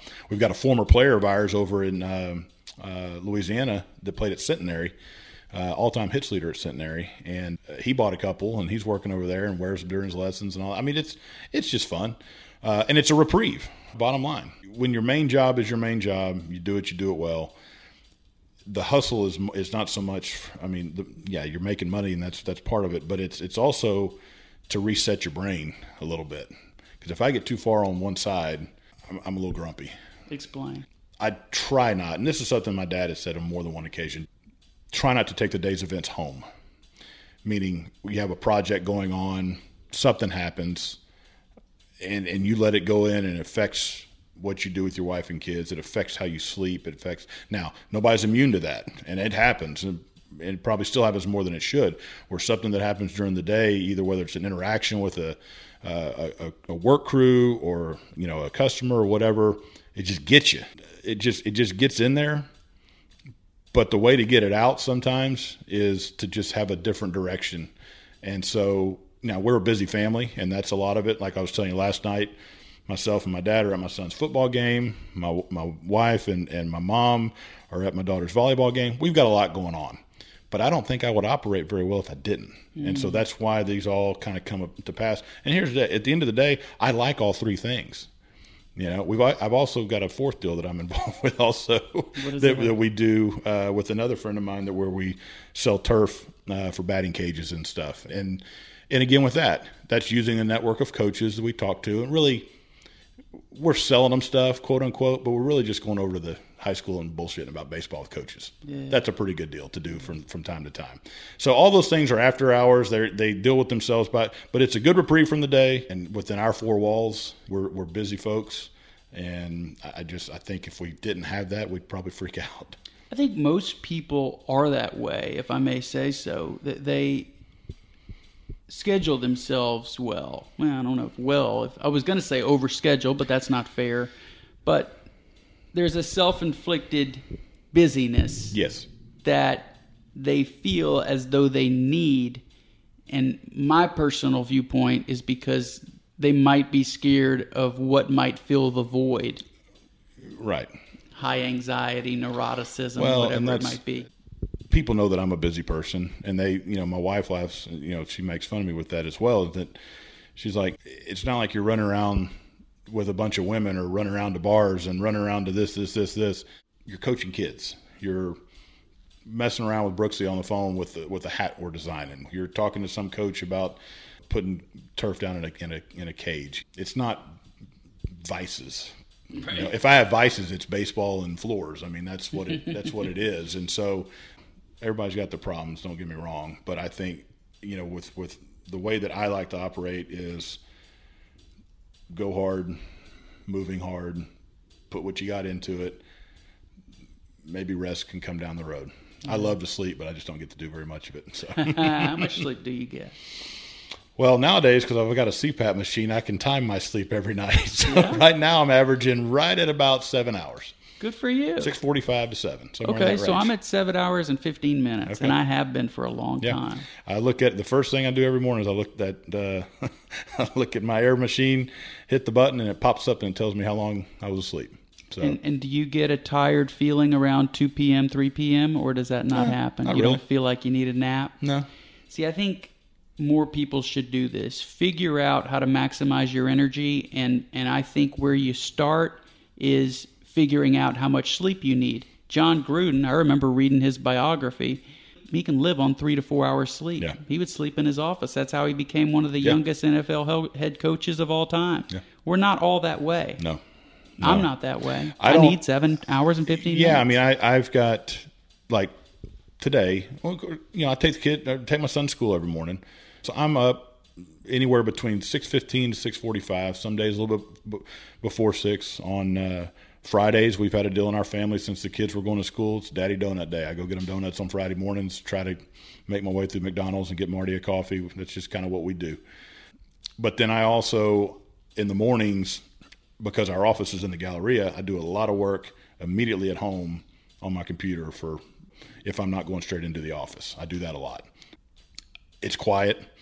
I get a lot done, and I probably maximize that 30 to 45 minutes of just knocking out initial emails of the morning and maybe a couple phone calls than I would if I was sitting there in traffic messing around on 610 trying to get to all the way down to, to where we are. So you a prayerful person?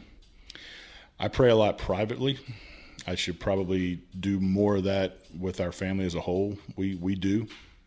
But I I have a lot within between my ears and and a lot of uh, I would say questioning, not questioning, but but more so just kind of trying to talk through situations. I look for signs a lot. I don't, you know, maybe sometimes you get them, sometimes you don't. Um, I, I, think everybody perceives a prayerful person as somebody that's on their knees every single day and hands crossed and reciting verses. I think you just got to know what works for you. So I pray a lot for my family's health and safety. I mean, that's mm. really probably what drives most of my daily. It may be at ten seconds, whatever it may be. Is that wherever that is, pray for them. I do it a lot. My son's 16, doesn't have his license yet. He's going to have it soon. I pray a lot for their safety. I mean, that's just it all kind of ties together. But I do. I mean, the, the world's hard for kids right now. So it's hard, it's hard for a lot of people.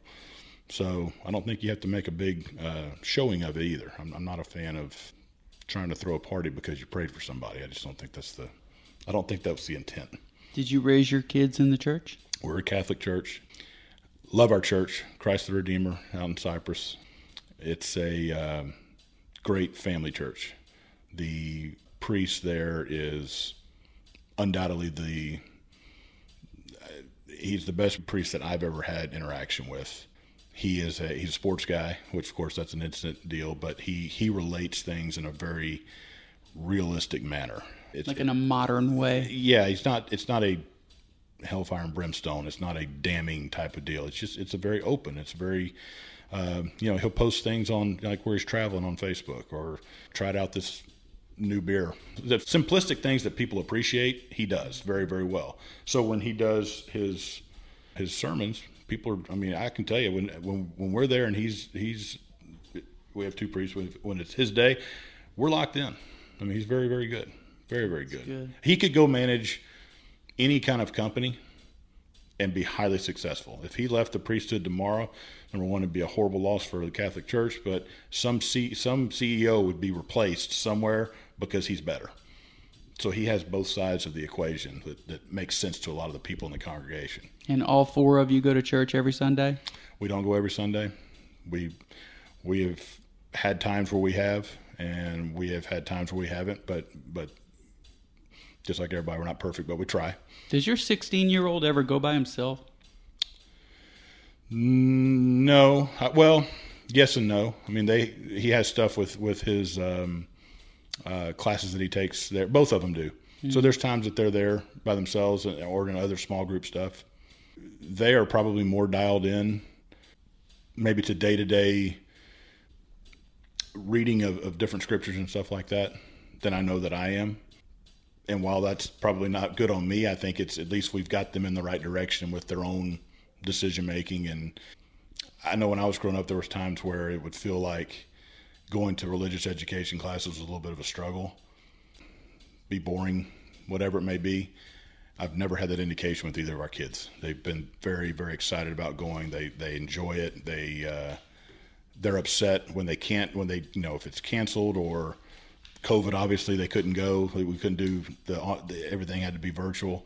They like school. They like church. They like going out and doing these things that I know some kids probably don't. I think that's their the one thing that I probably admire about both of them is that they are fully engaged in those type of things where I think a lot of other kids just kind of turn off and just disconnect because it's not fun, quote unquote, to them. So Yeah. I want to ask a couple of personal mm-hmm. finance questions mm-hmm. before we get into the fun questions. Mm-hmm. And oh, there are going to be some fun ones. Do you invest for retirement? no, Not at all. no. So no 401k. So what is your plan? You're gonna you're gonna work in the business and just make sure that your family is taken care Yeah. of. Yeah. Now with within our business, there is a plan within the business for with with partial ownership, things like that as we go forward. So there's more more to that that I I probably would choose not to elaborate on, but it's it's also it's incentive laden, meaning that my performance helps the company, helps the value, helps come back to me down the road. Yeah. And so it's it's it's not your standard corporate 401k or anything else like that, but it's it's a different scenario with how pay is structured, etc. Do you do any investing outside of that? I, I don't. Not at I, all. I'm I'm not good on the financial side when it comes to those type of things. It's, it's something I would be probably more open to looking into more.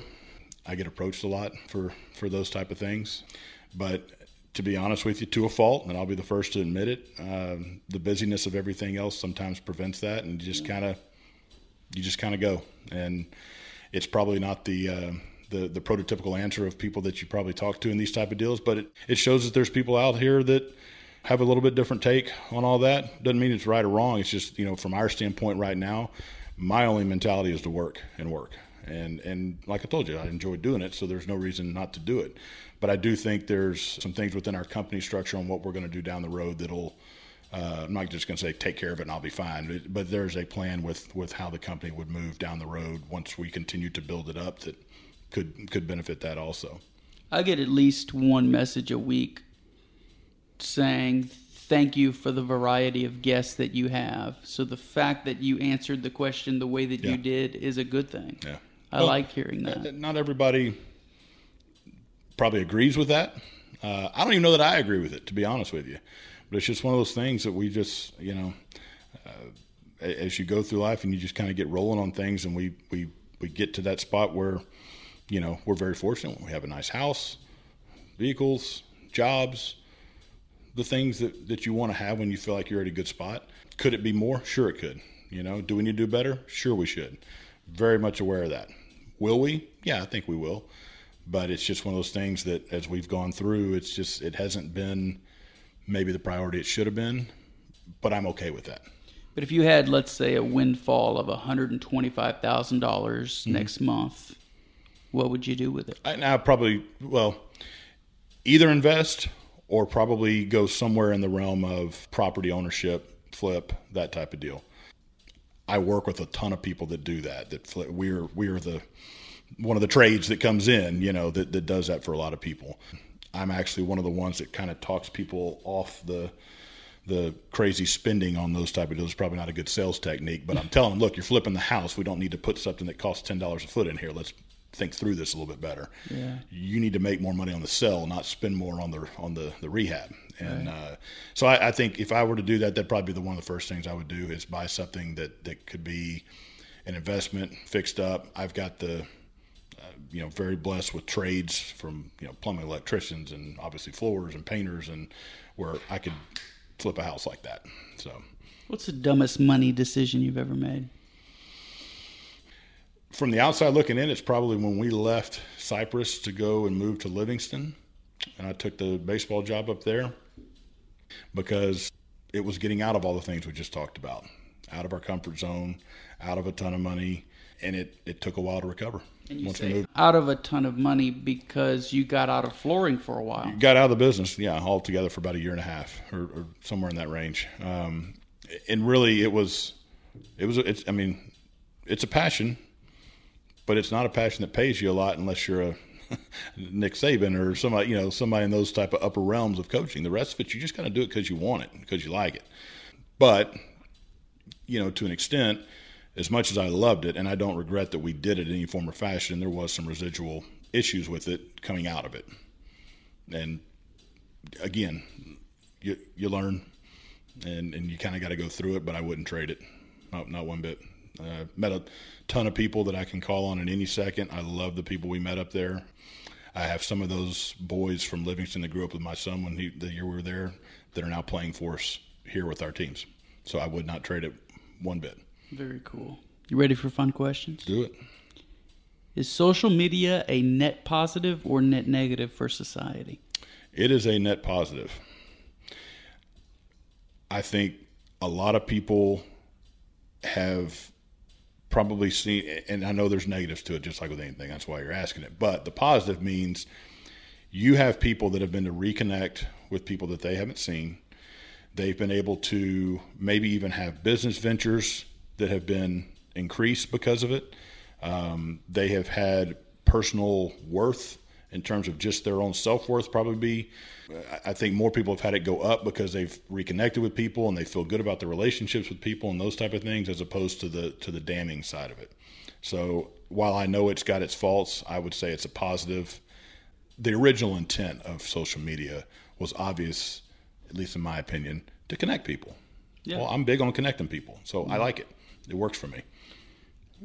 I must say that's the first time I've heard someone talk about social media in terms of increasing self worth. So I like that. Mm-hmm.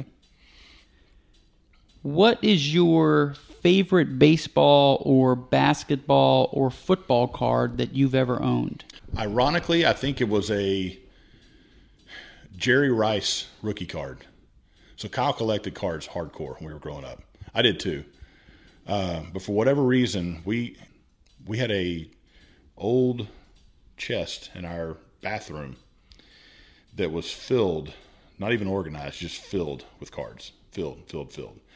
And over time, at least Kyle started going into them and going, "There's some good stuff in here. we may want to get this a little bit better organized." On Christmas every year, he gives my son the two baseball cards, one of the American League Rookie of the Year and the National League Rookie of the Year. He's done it every year since he's been born. He's got some good stuff. Awesome. In that, and then that, like, you know, this will be 16 this year.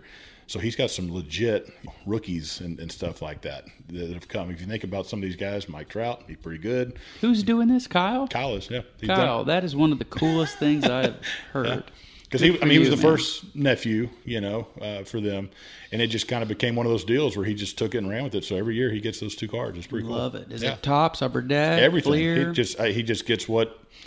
You know, so much that card stuff has changed. It's, yeah. it's crazy, but he still has a lot of the stuff we had when we were were young and I know his boys collect some of it too. And, and my son Cole collects other ones as well. So we he's got some pretty good stuff. There's, the problem no is they've gotten crazy with it, like with, with mint and super mint and super excellent well, mint yeah, condition. when they when they just sold the the Honus Wagner deal not too long ago, they docked them for like a million dollars because it wasn't super mint.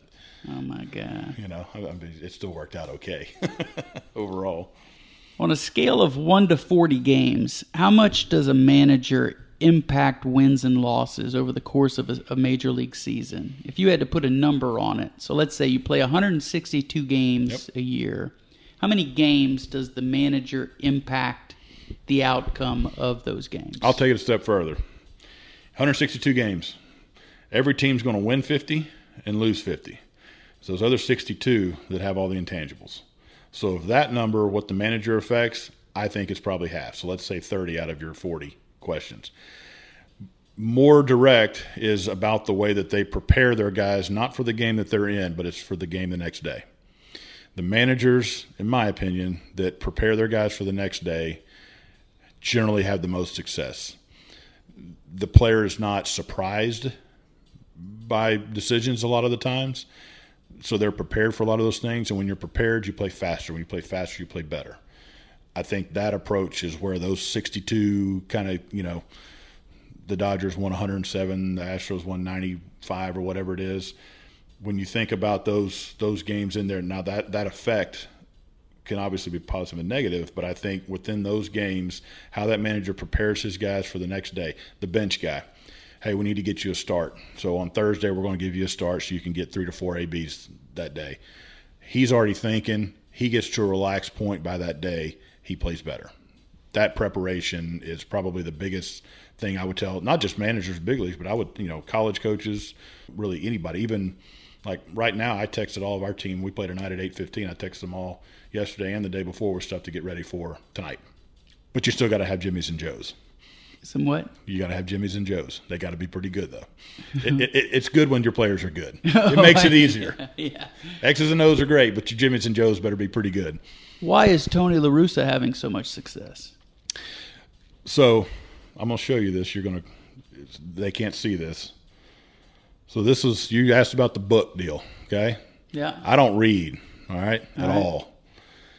This, you asked about a favorite book on the, the deal you emailed me. This is it. Okay.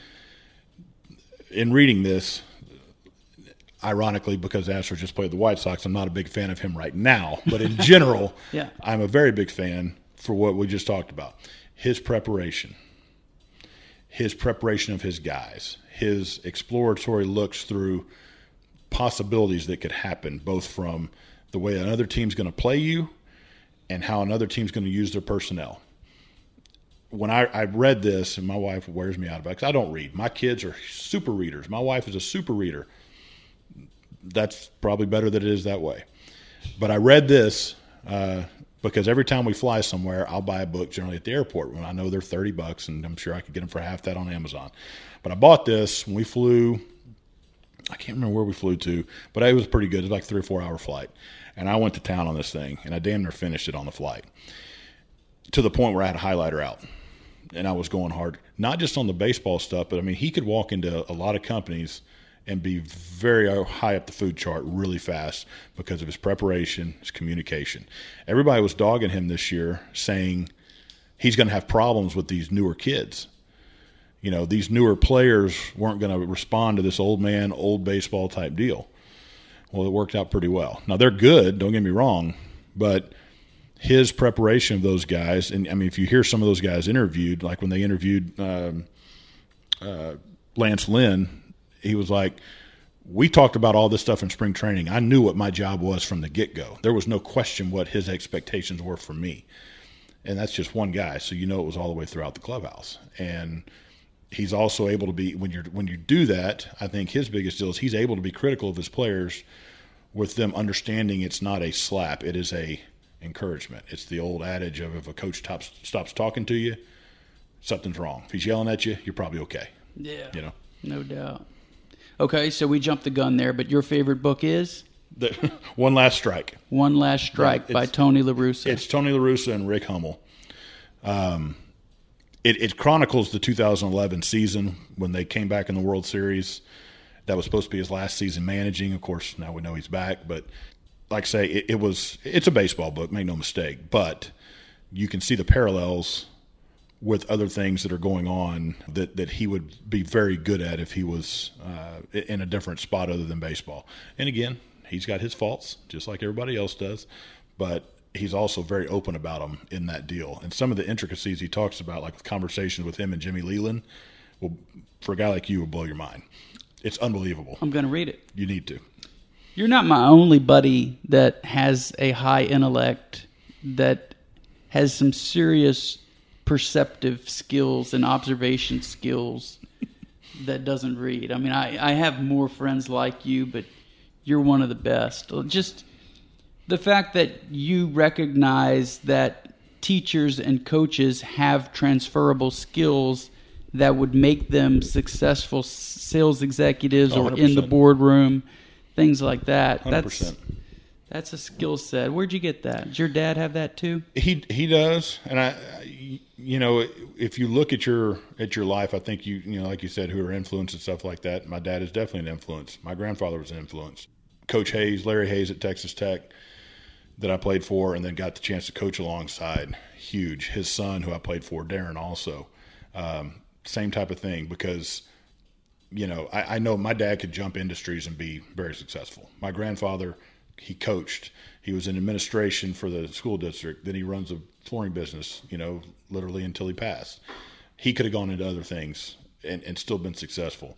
But that was when I was the year I got to coach at Texas Tech as a, as a graduate assistant, being with Coach Hays. I saw a lot of similarities between him and Coach Archie Hayes, who we played for. Archie was a was who has gone on to be very successful within the Cy-Fair ISD, uh, you know, administration after being a coach, because it is it's transferable. You can see that. But I, so I think I had a again collaborative effort of guys that I, I looked at with that, but I think it really kind of started to, to to come into into form when I was with Coach Hays that year at Tech because I watched all the different hats he had to wear and and he he had told me more than one time he's like you know sometimes i'd like to just hit some fungo like there was almost too much going on sometimes and so that's that always kind of sticks with me when i'm jumping from whatever to whatever to whatever. To whatever. to whatever.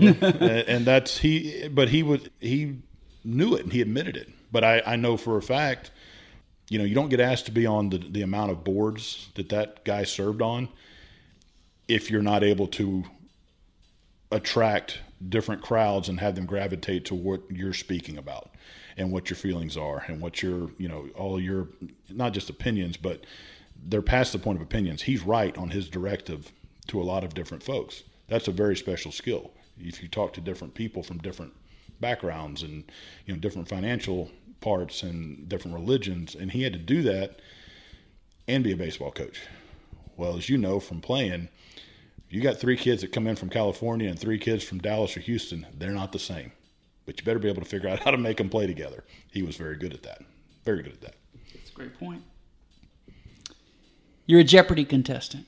You get to choose the category for Final Jeopardy. What category are you choosing? Is this the uh, Alex Trebek version or the Aaron Rodgers version? This is the uh, shit they've been so- Because Alex Trebek's going to wear me out because I don't have anything I can win with that deal. they've been through maybe so with many Aaron, of them recently. Maybe with Aaron Rodgers, I'd be better. Uh, you know what it'd be? How about this? Classic baseball uniforms. Wow, that's a great, interesting topic. ask what jersey some team wore and what year, what the time frame, whatever, I'm probably going to beat your ass. Interesting. Or Texas high school mascots. My buddy Rocky Rao that I that that we coached together. If he's driving, he'll call me from different towns and see if I know it, and I'll get him most of the time. He cracks up. That's all across the country, or that's He- Texas? all, all over Texas. He he'll call me from work because he went to La Grange High School. They're the leopards. I go, Rock, there ain't a damn leopard in La Grange. Where did y'all? Even, I mean, who the hell thought of that in the first part? And he said, I don't know. Some old boys probably down at the cotton gin. So Wichita Falls. Riders, I believe the Rough Riders. Wichita Falls, I should know, but I don't because one of the guys that lived next to me and played football at Tech my freshman year played there. Longview. Lions, Elkins. Knights, Elsik. Rams, Willowridge. Willowridge, Eagles. Let me think of a few more because this is fun. I'm not perfect, but I could get through a category, I think. Round Rock. Dragons. Wow, There ain't no dragons in Round Rock either, bub. Impressive. Waxahachie. Indians. Wow. Surprised that hadn't been changed yet, but yes. Is there a Paris High School? Mm-hmm. What's the mascot? I know the junior college is the Dragons. I don't know the high school, though.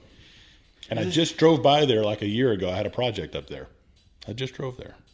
I always look. My wife, like when we're driving, all of her family's out in West Texas. We're going through these towns. And I just look, see where the fields are and stuff as we're going. She's like, "Do we have to look at every field we go? You're just looking for lights." Yeah, Uvalde. it's right down there in Frio country. We just had friends move down there. I should know this. I don't know that one, so I'll take a I'll take a seventy five percent. Let me give you one more. Summer Creek. Oh, that's uh, with McDonald. They were just on TV last night with football. I got a nice jacket right here. Bulldogs. Bulldogs. Bulldogs. it doesn't say Bulldogs on your jacket. Make sure that's noted. Bulldogs. Hell, I should know we did the turf on their field, and it says Bulldogs. Nice. Okay. Same scenario. You're a contestant on Jeopardy, and as you enter Final Jeopardy, all three contestants are tied at $10,000. The Final Jeopardy category is Heisman Trophy winners. How much are you wagering? I would have to know my contestants and gauge their background. Okay. Okay. You're okay. So give me my other two guys. Your other two guys are Auburn Higgins, Okay. Kimberly Rosnowski. Okay.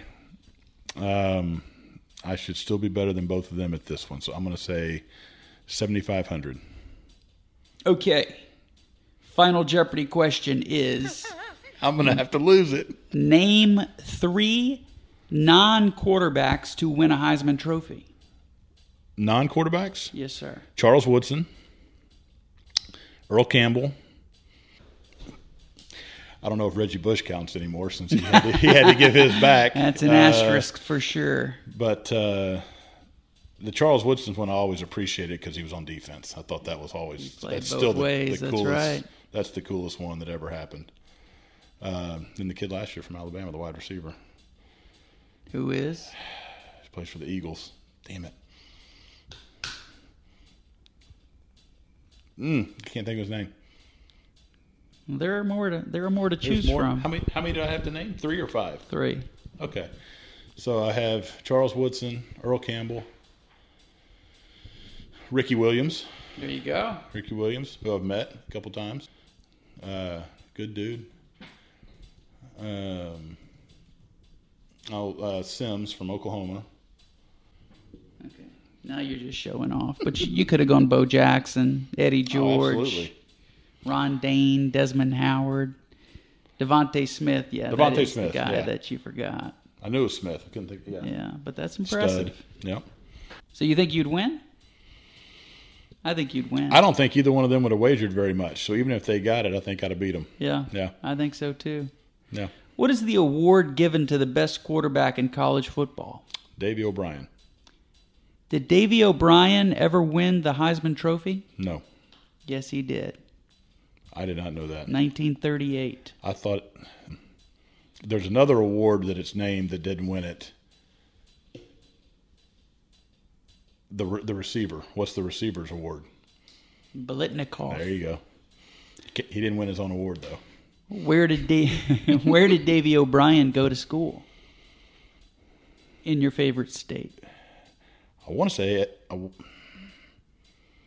no, that's that's Lane. SMU. TCU. Damn it. A guy named Doak Walker Yep. also won the Heisman Trophy. He was SMU. Where did he attend school? He was SMU. That's You got to right. mix it up. Okay, situational question. Game seven of the ALCS at home in Houston against the Oakland Athletics. It's the bottom of the ninth. Nobody out. Score is four to two. You're facing their closer. You're losing, by the way. Okay. Alex Bregman leads off with a triple to center field. Jose Altuve comes up next, takes the first pitch. From the angle the television camera was giving us, it looked like a strike, but um, the ball, I mean, it looked like it was right down the cock. But to Blue's credit, he looked at it and said, no, ball up. You know, it was 18 inches off the ground, so it was high. Next pitch, off speed. Altuve rolls over it to third base, but the third baseman, he's concerned about holding Bregman for some stupid reason. Gives him a look. Well, by the time he gets the ball out of his glove and throws it to first, Altuve is safe. Mm-hmm. Official scorer, meanwhile, calls it an error. Maybe he was from the Bay Area. I don't know. He's still pissed that Gruden got canned Yeah. for writing emails to his coworkers. so you still got Bregman on third. Okay. Altuve is now on first, who proceeds to, on the next pitch, steal second base, which the official scorer from the Bay Area calls pitcher's indifference. So he doesn't get the stolen base, but he's on second. So Ty runs on second. Yes, sir. Still nobody out. Okay. Next up, Carlos Correa. Okay. What does he do? He lines out to the shortstop. No help. So now you got second and third. You're still down two runs. You got one out. Martin Maldonado is at the plate, and you've got Jake Myers on the bench. Okay. What are you doing? What's your decision, coach? Tell me what you're going to do. So we haven't burned our second catcher, correct? That's correct. Our second catcher's there. Yeah, he's being pinch hit for. Okay. And this is going to be a pretty common theme possibly in this series coming up with them also. So you pinch hit for him for two different reasons. Not just for the hit tool, but the run tool. Maldonado would be potentially your winning run. Right. So let's say he gets a base hit to tie the game. You're going to end up pinch hitting for him or pinch running for him anyway. Right. So prior to that, you know your chances of a guy that's batting 192 on the season of getting the hit versus Myers are not even close. So you take Myers because the hit tool and the run tool. So if he hits a ball on the ground, there's also as much of a chance of him beating it out or causing the infield to make a bad play as opposed to Maldonado, who he had, at his best, God love him, sprinting like Jake Taylor in Major League to first. he ain't getting there, you know? That's right. So he gets he's got more tools that could allow him to be on base. Plus, he becomes your winning run with more legs. That's why I had him on, folks. this question comes courtesy of Coach Brent McDonald. Oh. Would you rather win a national title or a gold medal? I tell you what, the national title is the is the obvious, intriguing one. But when I've seen the times where I'm just speaking from like a baseball terms, when our team has won the when USA has won the gold medal, I think that's got to be the top of the top of the top. I mean, that's your country's being represented. And not to go into to that side of things from a political standpoint right now, but bottom line is it's a representation of your com- of, of your country, and the opportunities to do that are much less. So it's not on the same yearly deal that you would have with with being involved with the national championship, although those are rare as, as well, obviously. So I would take the gold medal because I think it's a bigger deal for 100 years from now, somebody to look back and say the guy won a gold medal versus the guy won a national championship. Good answer. Before I let you go, do you have any questions you've been dying to ask your not so humble host? I I would say this. Uh, well, I'm gonna I'm gonna give you not much much a question, but it's maybe a, a, just a really cool thing that I remember. The year we coached together, you coached third, and there was a time in one of the games. I don't remember who we were playing or what it was, and we had somebody on first and third, and I don't remember how many outs there were, but whoever was at first, I really wanted them to steal. And don't remember what the context of the game was, but I had given you a sign on the side of my leg doing something to steal or something like that, and you never gave the guy the, the, the steal sign. And so when you came in, you said, I didn't feel good about it. My first reaction was, I'm the head coach, dude. I wanted to steal him. But then I sat there and I stopped and I said, you know,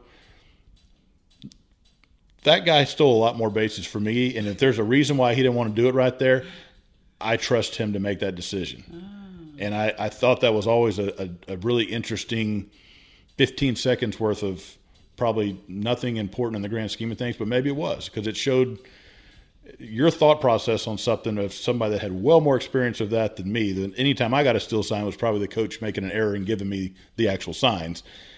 But I but it, it was something that kind of goes back into the other things that we talked about in that looking around at maybe who may know something better than you, whether they're technically working for you or with you or whatever, being able to recognize that I think is a very big deal.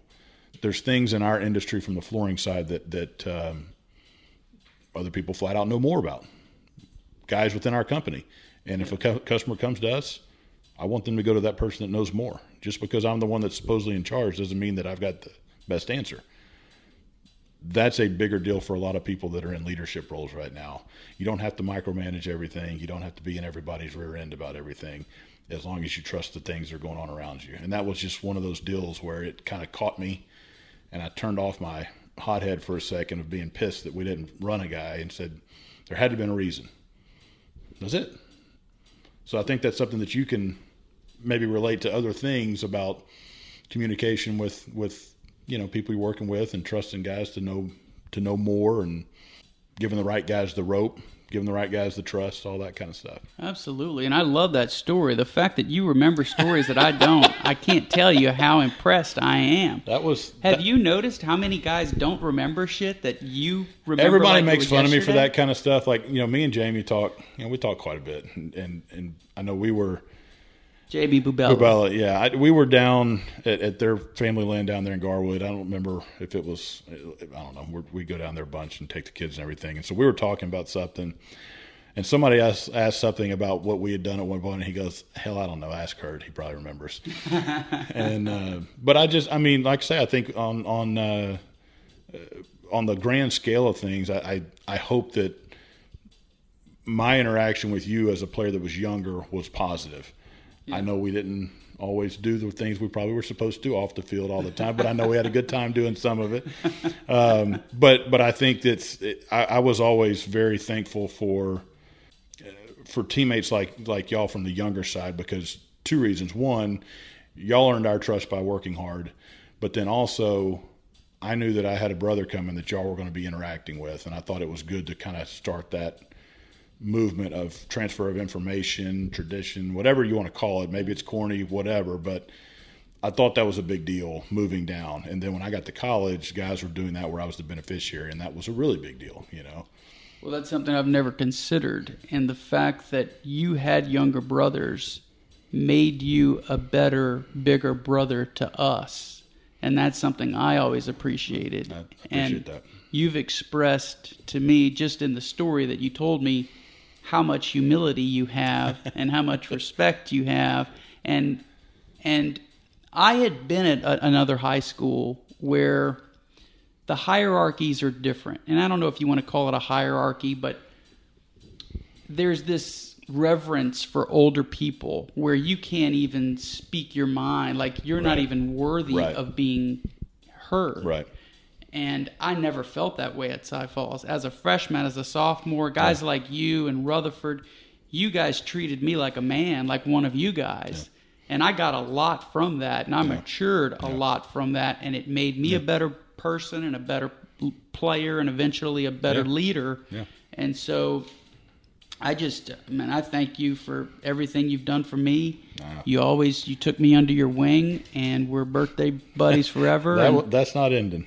That's, that's, that's it's, we'll I think I think that, that's uh, the coolest thing about that is some of the, as your travels have taken you to different places where some of those text messages have actually taken place. Yeah, that's that's even better. Mine's usually coming to you from a ballpark somewhere, right. being where we're we're normally at. Yeah, uh, I don't know that we've been. In and I'm Houston in Uzbekistan. You're taking care of foreign relations. I'm trying to deal with umpires, so That's and parents. so when I go back and listen to these for major edits after the fact, sometimes I regret not telling the guys that I love that I love them. So I want to tell you that I love you, buddy, Brother, and thank you for coming on the is, podcast. beyond more than what I thought it was going to be. This was awesome. So thank, thank you, you for everything, man. This is this is legit. Thank you.